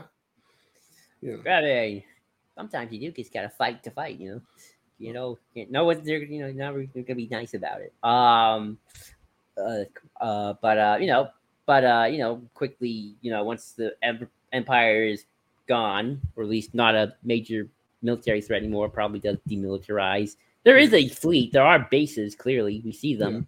Um, you know, and the whole local defense forces thing. I I've always found interesting. The High Republic, I feel, Yeah. kind of retroactively adds a little bit more. to like that's how military engagements in the old in the high Rep- in the Republic of old was like, where it's like Mhm. Different defense fleets would get together and they kick the Nihil's butt. Um, Well, that's just it. I mean, that's the thing about the Grand Army of the Republic. It's the aberration, right? That's the weird thing. Is what's this clone army doing? Uh, being you know being mobilized across the galaxy. What are these all these massive ships? Who paid for those things? Uh, how is the chancellor allowed to do this? Is it legal? I will make it legal. you know, that's the. I mean, that's the thing is we're so used to seeing on screen um, the, this this central institution having all these soldiers in white armor, and uh, be it the Republic or the Empire. Yeah, I mean, for most of the galaxy, it's local armies, local fleets, and the Jedi, and that's the debate. Interestingly enough, set up in um, uh, Rising Storm. Senator Tia Toon, remember this very clearly. He was all he was getting concerned that the Jedi were just having too much widespread influence, and not not that he disliked the Jedi, but he was all are have, taking too much responsibility for planetary defense and for uh, security when fleets here's the subsidiarity point again fleets that and and, mili- and and security forces that actually know their planet know their uh, their environment know their people should be tasked with defending them. I mean you see naboo having a very peaceable security force very not very effective except when this kid named Anakin actually st- stays in, obeys Qui-Gon stays in his cockpit uh you know uh but yeah i mean that's i mean another thing that needs to be fleshed out with this new republic is we're going back to that now with the new republic we're going back to these planetary fleets it's interesting of course what we see on screen in, in the mandoverse is we have we have uh Carson Teva, all these X-wings. Of course, he needs this authorization to go and investigate, go back to Coruscant, and he's stopped by uh by um uh what's his what's his name's agent? What's her name? Uh um, uh, You know- Elia Kane. yeah, stopped by her, but um yeah, I mean it's that just random bureaucrat dude too. yeah, like, and random bureaucrats who are just not interested in mobilization for multiple reasons. So yeah, it's a uh you know, it's it's interesting. Thing about the New Republic, it's like if Luke had got that Jedi Order up and running quicker, Mhm. you know, because I always say the New Republic had more of a centralized military than the Old Republic did for sure. Hmm. It looks like it. Yeah. They had a they had like the way I've always kind of interpreted the New Republic fleet. Mhm. They're kind of like Starfleet, I guess. They kind of have that Starfleet kind of, I guess. They're not a huge military, but they're certainly a centralized force that can, you know, send out forces and whatnot. Uh, but they're very intentionally inept, intentionally not meant to be have that big presence throughout the galaxy. You know, I mean, what we see uh, with Matt Lanter's character and the the prison Yeah. ship, poor guy. You know, they're meant Right. intentionally inept. I mean, that's the thing. Uh, Din Djarin says they're a joke. Yeah, they're not trying to be serious about being a beefy military. They're trying to be well, right, because you you know, in the Empire days, like see a star destroyer over Yeah. every planet, and like, oh shoot, Yeah, so You they're know, trying to move away from that. So, and they're trying to do that. I mean, that's the thing we haven't seen enough of. They're trying to do that through economics. Uh, that you know that uh, Leia Prince of Alderaan, not Leia Prince of Alderaan, uh, Princess and the Scoundrel did a great job showing, trying to do it through. Uh, I mean, through. I mean, that's the thing about a legislature and a representative legislature. Ideally, you know, the idea of the Congress of the United States the idea of the Parliament of Canada or whatever, idea of the Parliament of the United Kingdom, Westminster, was that everyone would send a representative and they'd be gathered in Parliament assembled. Ideally, it didn't really doesn't really work very well in practice necessarily. In Some ways it does. I mean, you have you have this person. I I know if I have a problem with federal government, I can go down the street and knock on my MP's office and say, "Hey, can can you figure help me figure this out? Uh, probably won't do very good, but I can go do it. I can do something, you know. And I know, you know, so it, I- it will be interesting to see more stories like that. That's the thing, because I want to see more political stories of maybe it won't be Star Wars enough. I don't know, but of of the New Republic actually struggling trying to make a difference in the galaxy. And it'll have to be it'll still be I mean here's the thing. It'll still be the underdog versus the institution. It's just that the institution is the lack of institution. It's the lack of political will to actually have institutions that bring people together. And the the thing is, it isn't just going to be a state institution, and that's maybe that's the thing that's a huge thing that's missing. That I think maybe someone like Padme, for example, really started to. Uh, you, have Padme in in, in in E.K. Johnston's stories, for example, and also in Legends, uh, NGOs, um, you know, non-state actors, or you know, Alderaan. Uh, yeah, it's kind of sort of a state actor, but it's, it's a planet. It's not the Republic uh, or the Empire. They're basically an NGO at this point, you know, uh, with hereditary monarchy. But yeah, it, I want to I want to see it. I want to see stories like that because that is actually somewhat realistic in terms of nice how a- democracies function. Be nice for a couple one-shot books in the New Republic era. Yeah. Be nice. Uh, I feel like that's the best place to get it, and probably the best place to explain it. Um, Because people don't think about on Disney Plus. I get that. Well, then I just think like you get more into depth about like Yeah, how this whole true. thing works. Um, what was I? I, I had a I had a point. Uh, but you know, Mhm. uh, kind of go back to something else I said and kind of the reconciling bloodlines with Mandoverse. yeah, um, you know, one of the reasons they couldn't help out Nevarro because Nevarro wasn't a member, and the one guy Right. says, you know, hey, we're having trouble keeping our own plants safe from pirates, right. which is kind of which again, it's kind of that interesting thing. It's like in Bloodline, it's like, oh, New Republic's actually pretty stable, more or less. Like they they, they got the Yeah. peace and prosperity. Yet Mandoverse like, no, your New Republic plants are having trouble with pirates. I mean, Yeah. again, I can feel like, oh, it's still the early years, so they eventually get get a hold of, they get their kind of their act Mhm. together. Um, but again, I Yeah. mean, and it makes sense though, because like that was the Empire. It's like we're not a part of the Empire. Empire, like we don't care. You're not part of the Empire. Star Destroyer, here you go. We're Yeah. park You're part of the Empire now. You'll Yeah, like this, it. this- religious city for tens of thousands of years, probably Mhm. always independent. Empire's like, nope, Yeah. you belong to us. We're gonna park our Star Destroyer over your nice little city, and then we're gonna make you our test subject for our plant killing weapon. Mhm. Uh, because we can. Well, We're gonna take all, our, all your kyber first, but Yeah, we got to do all that. Uh, your Kyber's our property.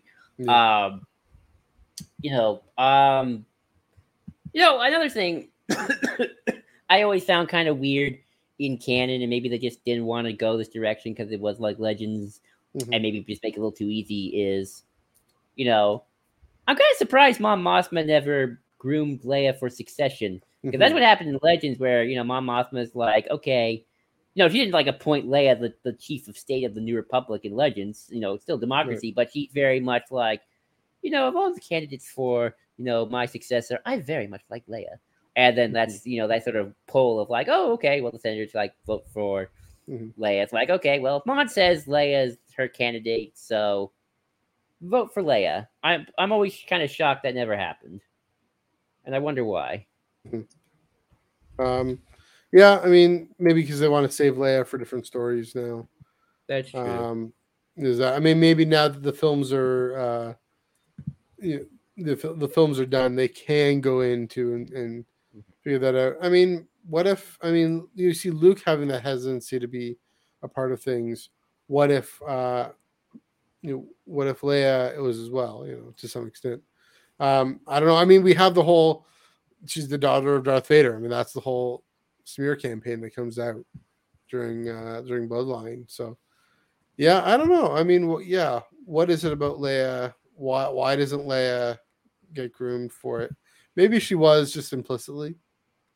Um, you know, I think there's a little bit of that, but also we haven't we haven't we got we've gotten again a bit of that story with Princess and the Scoundrel. Uh, you know that Leia is Mon's representative on this Transjorla star line to these planets on her honeymoon, unfortunately, but not the best way to spend a honeymoon. Uh, so yeah, I mean, I guess there's a little bit of that, but also, I mean, it's kind of like Luke with with Grogu. Got to choose your path, and got to find your path, and um, yeah, but also maybe maybe maybe she's concerned not to have too much undue influence over of the future affairs and trying to handpick her successor because she has other allies. Uh, she has to build you know build more co- a coalition so Mon Mothma does and so um, she favors Leia. That might be problematic. But again we see what happens right? We see how right. Leia ends up struggling in Bloodline because of the Spirit campaign. Um, you know uh, because of you know, you know just well I mean a lack I think a lack of will on Leia's part. I mean what we see opening up I think part of um, well I think Joel this is maybe reading ahead in your notes here, what you're speculating here is, yeah, that push to go and confront the First Order.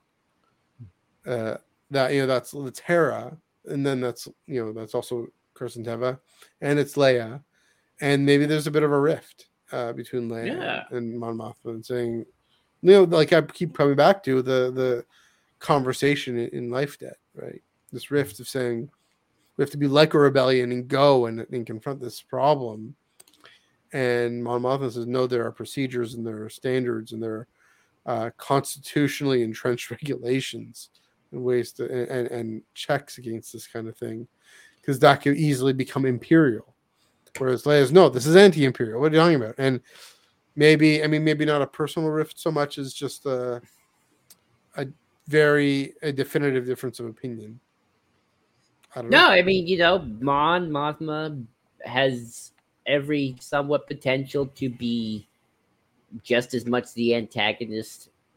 Maybe not the Ahsoka series. I don't know how much yeah. of she could be involved, but of, of the kind of the Mandoverse storyline in terms of just not getting with the program. You know, like I, I see it one of two ways. Either she is blocking whatever needs to be done for the heroes, Mm-hmm. Or, you know, if they kind of want to keep Mon Mothma as more of a positive, she's sort of yeah. like, well, I can't help you legally, but I know a guy, yeah. know the guy off, off the books. Here you go. And maybe wait, that's what happens. And then Mon Mothma takes the the mm-hmm. political hit for it, for the narrative hit for it, by appearing to be unhelpful when you know behind the scenes she actually is. I mean, that's you know Hux saying that the re- the resistance is aided by the Republic. I mean, that's just a propaganda fiction.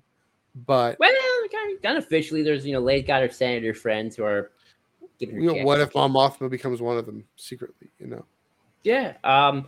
But you know, they have to have this feud in order to protect the rest of the Republic.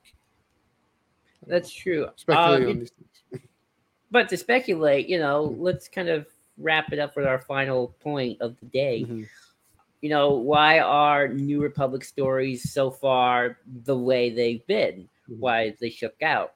Um, so I think the biggest reason, on in all honesty, is most of these post Endor immediate stories aren't Luke and Leia stories. Where in Legends they were always Luke and Leia mm-hmm. stories, always Luke and Leia stories. They were always the stories of the characters in the ivory towers. You know, the yeah. either the characters, either the makers and shakers. The how do we rebuild the galaxy?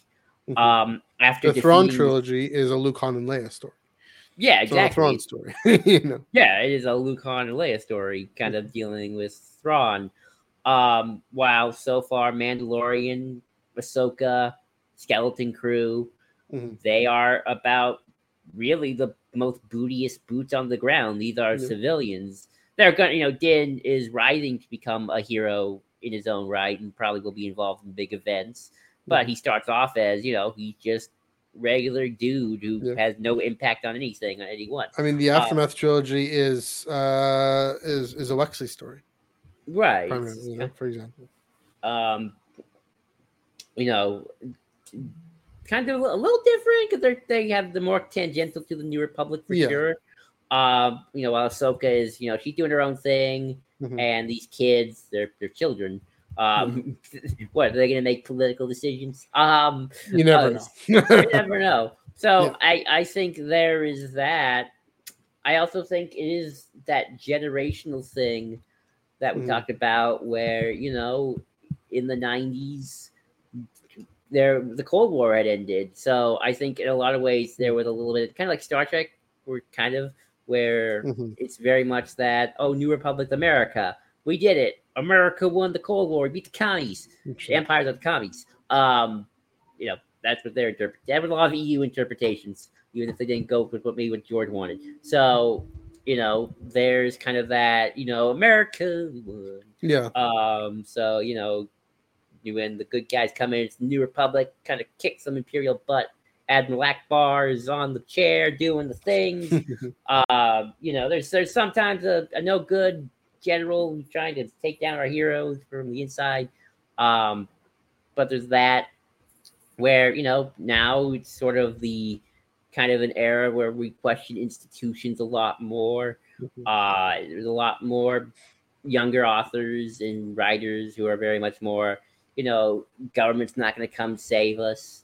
Mhm. Uh, and I don't want to get into like, you know, I don't want to get like, oh, no vote or anything like that. But it's sort of like, you know, real organizing comes from, you know, local communal groups and whatnot, you know, from the bottom up kind of a situation uh, where you see kind of more in the Gen Z, millennial, um, different types of ways of resisting imperialism. Like we're kind of probably going to see it in the Filoni film and in Rebels. I mean, Soka, Rebels season five, um, where you know yeah. Hera probably gonna go rogue and break rank and like you know, um. Yeah. where it's like you know I can't get Mon to approve of my of hey the Thrawn, you know, even even right now Carson Teva's like kind of unofficially like well, this Mando guy I can kind of off the books maybe like tap into some New Republic credits and he can help me find these Imperial remnants. Yeah. Um, so you know that is those are kind of like my two big things. Of one, just not a lot of stories about New Republic characters, be it the big wigs like Luke and Leia, with a few exceptions here and there, Yeah. and kind of that generational thing that I kind of brought up earlier, where it's just different viewpoints. Um, I wouldn't say though necessarily that oh that meant um the New Republic was taken more seriously in Legends. It's just it was I think I think honestly my hot take if they're both taken as equally seriously it's Mhm. just different perspective and maybe just a little bit of that kind of generational pull. But outside of that, it's like eh, I mean as an institution, New Republic always kind of fell again later on.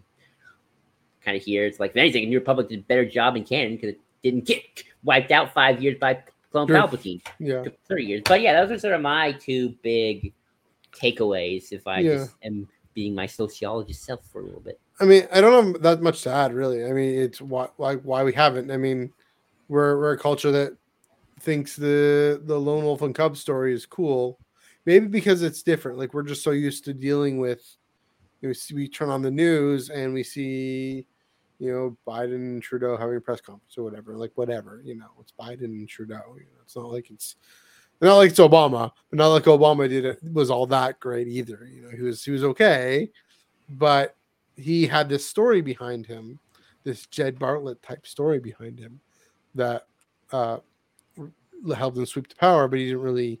He did as best he could, and then after that, look what happened. So we had our Palpatine, and a little bit no orange hair, not very smart, but uh, yeah, I mean, again, not, not too much to add in terms of, um, you know, the the belief in institutions. Maybe it's it's again, it's not so much antipathy but apathy. You know, that that's just humdrum and boring. Uh, and we just we, we don't believe in the West Wing. Uh, yeah. we don't believe in anything uh, as exciting as House of Cards. We don't want that. We get that in with Palpatine to some extent. Um, what's new and different and unusual is this lone wolf and cub in a in a mask that you know and, and this other culture that we're exploring this maybe more asian influenced culture that is finally the last season three really came to a culmination of and now we're getting the space wizards and and i'm here for that of course but um It's I'll, yeah I'll- you know it's just we're in the New Republic now. You know what? Why do we want to watch stories about us when we go to Star Wars for? Maybe that's what it is, right? We maybe we go to Star Wars for an escape, and maybe that's the difference between Star Wars and Star Trek. Star Trek, we go to go to it for not just an escape, but uh, this is how what this world could be like. Whereas Star Wars, it's more, let's imagine something else entirely. Um, yeah. they're both i mean that, that they both have the appeal. They both have i mean I, i'm a huge no definitely a crossover fan have their their the fan bases but yeah uh, you know i think maybe I'm, I'm also just weird. I really do want to see west wing in space because i love the west wing. It's it's fun. It helps me suspend my moral disbelief about everything.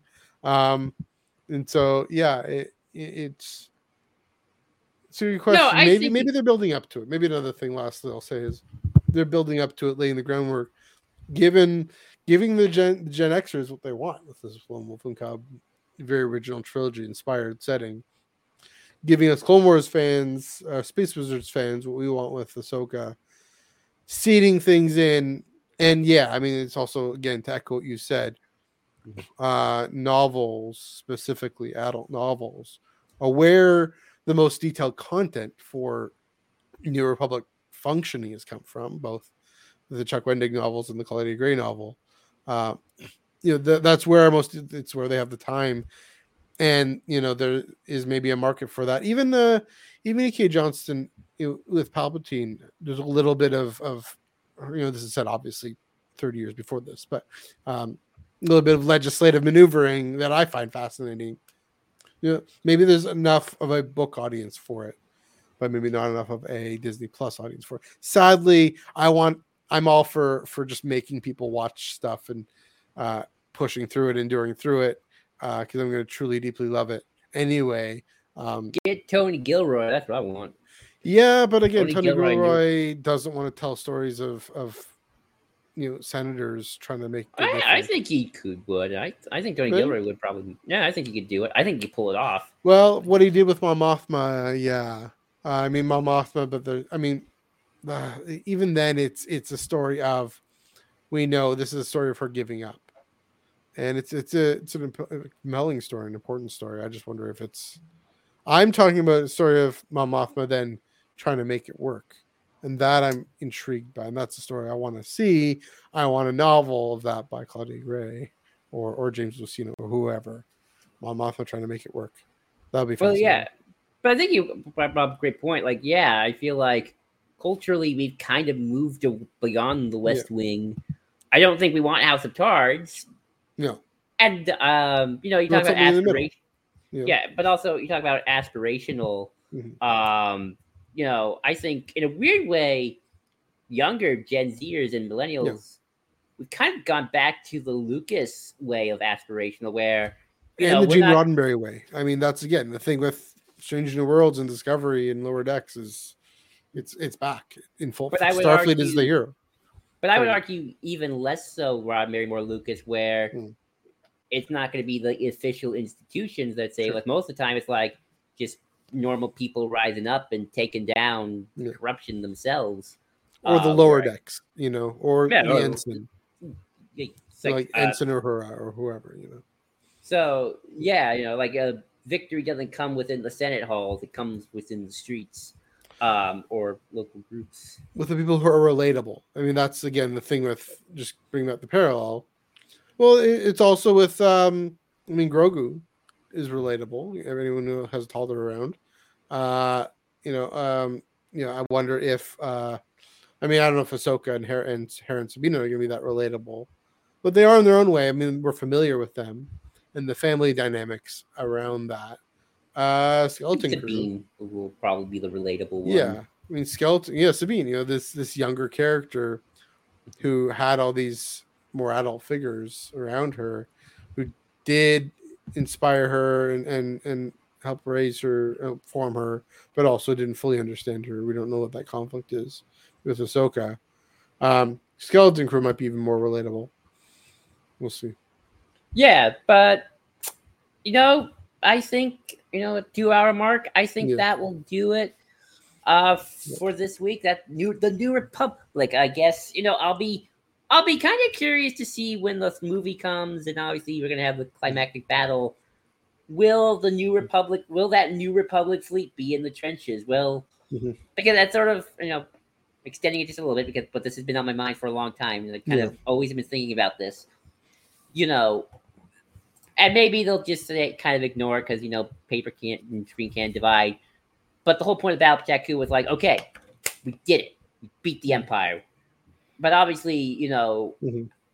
if if Imperial Remnant comes and Thrawn, I do kind of worry a little bit in terms of the grander narrative of the whole thing. Of Yeah. How do you not make the New Republic look really stupid when Exactly. an Imperial Remnant nine years later comes back under a Grand Admiral, and your response is, "Well, now we get it. Thrawn is gone. What? Yeah. Like what? You think the Emperor's going to come back? Clone? You're crazy, man. You're crazy. Uh, to you be know, fair, that is a bit of a crazy thing. that is true, but it's, that's true. But I, Take I some dark arts and cloning, but I, I I do wonder how they will play it, especially if the New Republic does get involved and it's not just you know non New Republic characters all the Yeah. time, and maybe Carson Teva, but he's kind of gone rogue. Um, uh, gone rogue. Squadron, uh huh.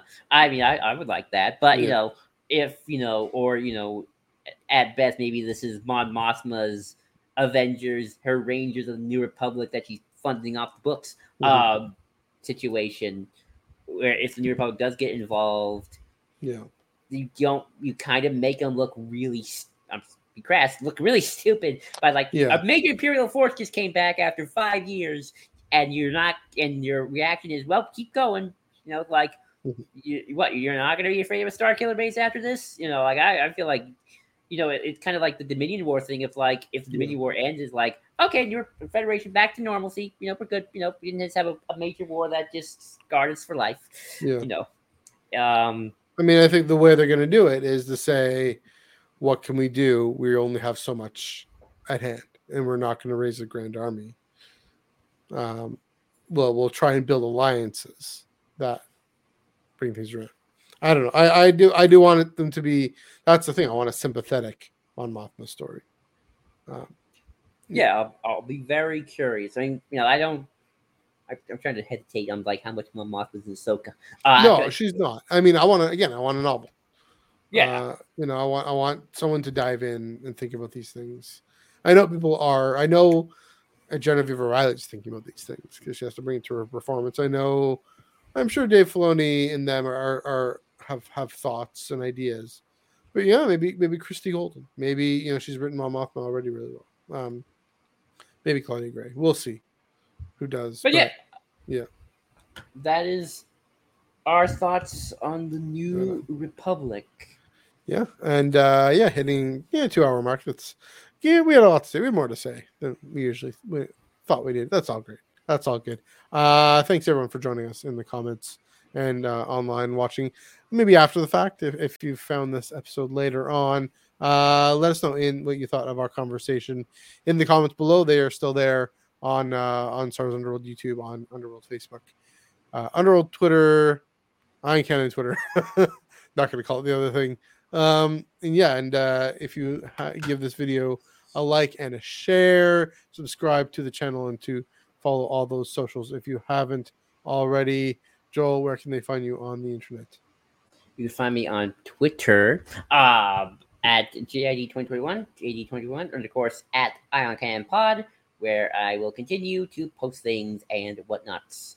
Uh, of course, you can also find us on the Star Wars Underworld Discord and look forward to next month, where we will definitely be watching the finale of Rebels and maybe a few episodes before, maybe some World Between Worlds, just to kind of get all the important stuff. maybe a few up- episodes of a, a previous series series I mean, I would love to, but I gotta, we, got, we gotta have at least a, I definitely want to do Rebel for sure. yeah, yeah okay. Uh, Well, but- I, I do i i think there's some clone wars episodes that are going to be pretty important too but you know I, we, we all you know you don't disagree with that um yeah anyway you can find me on twitter at neug485 on instagram and threads at mneug1138 and of course at Eye on Canon pod on instagram twitter and threads at E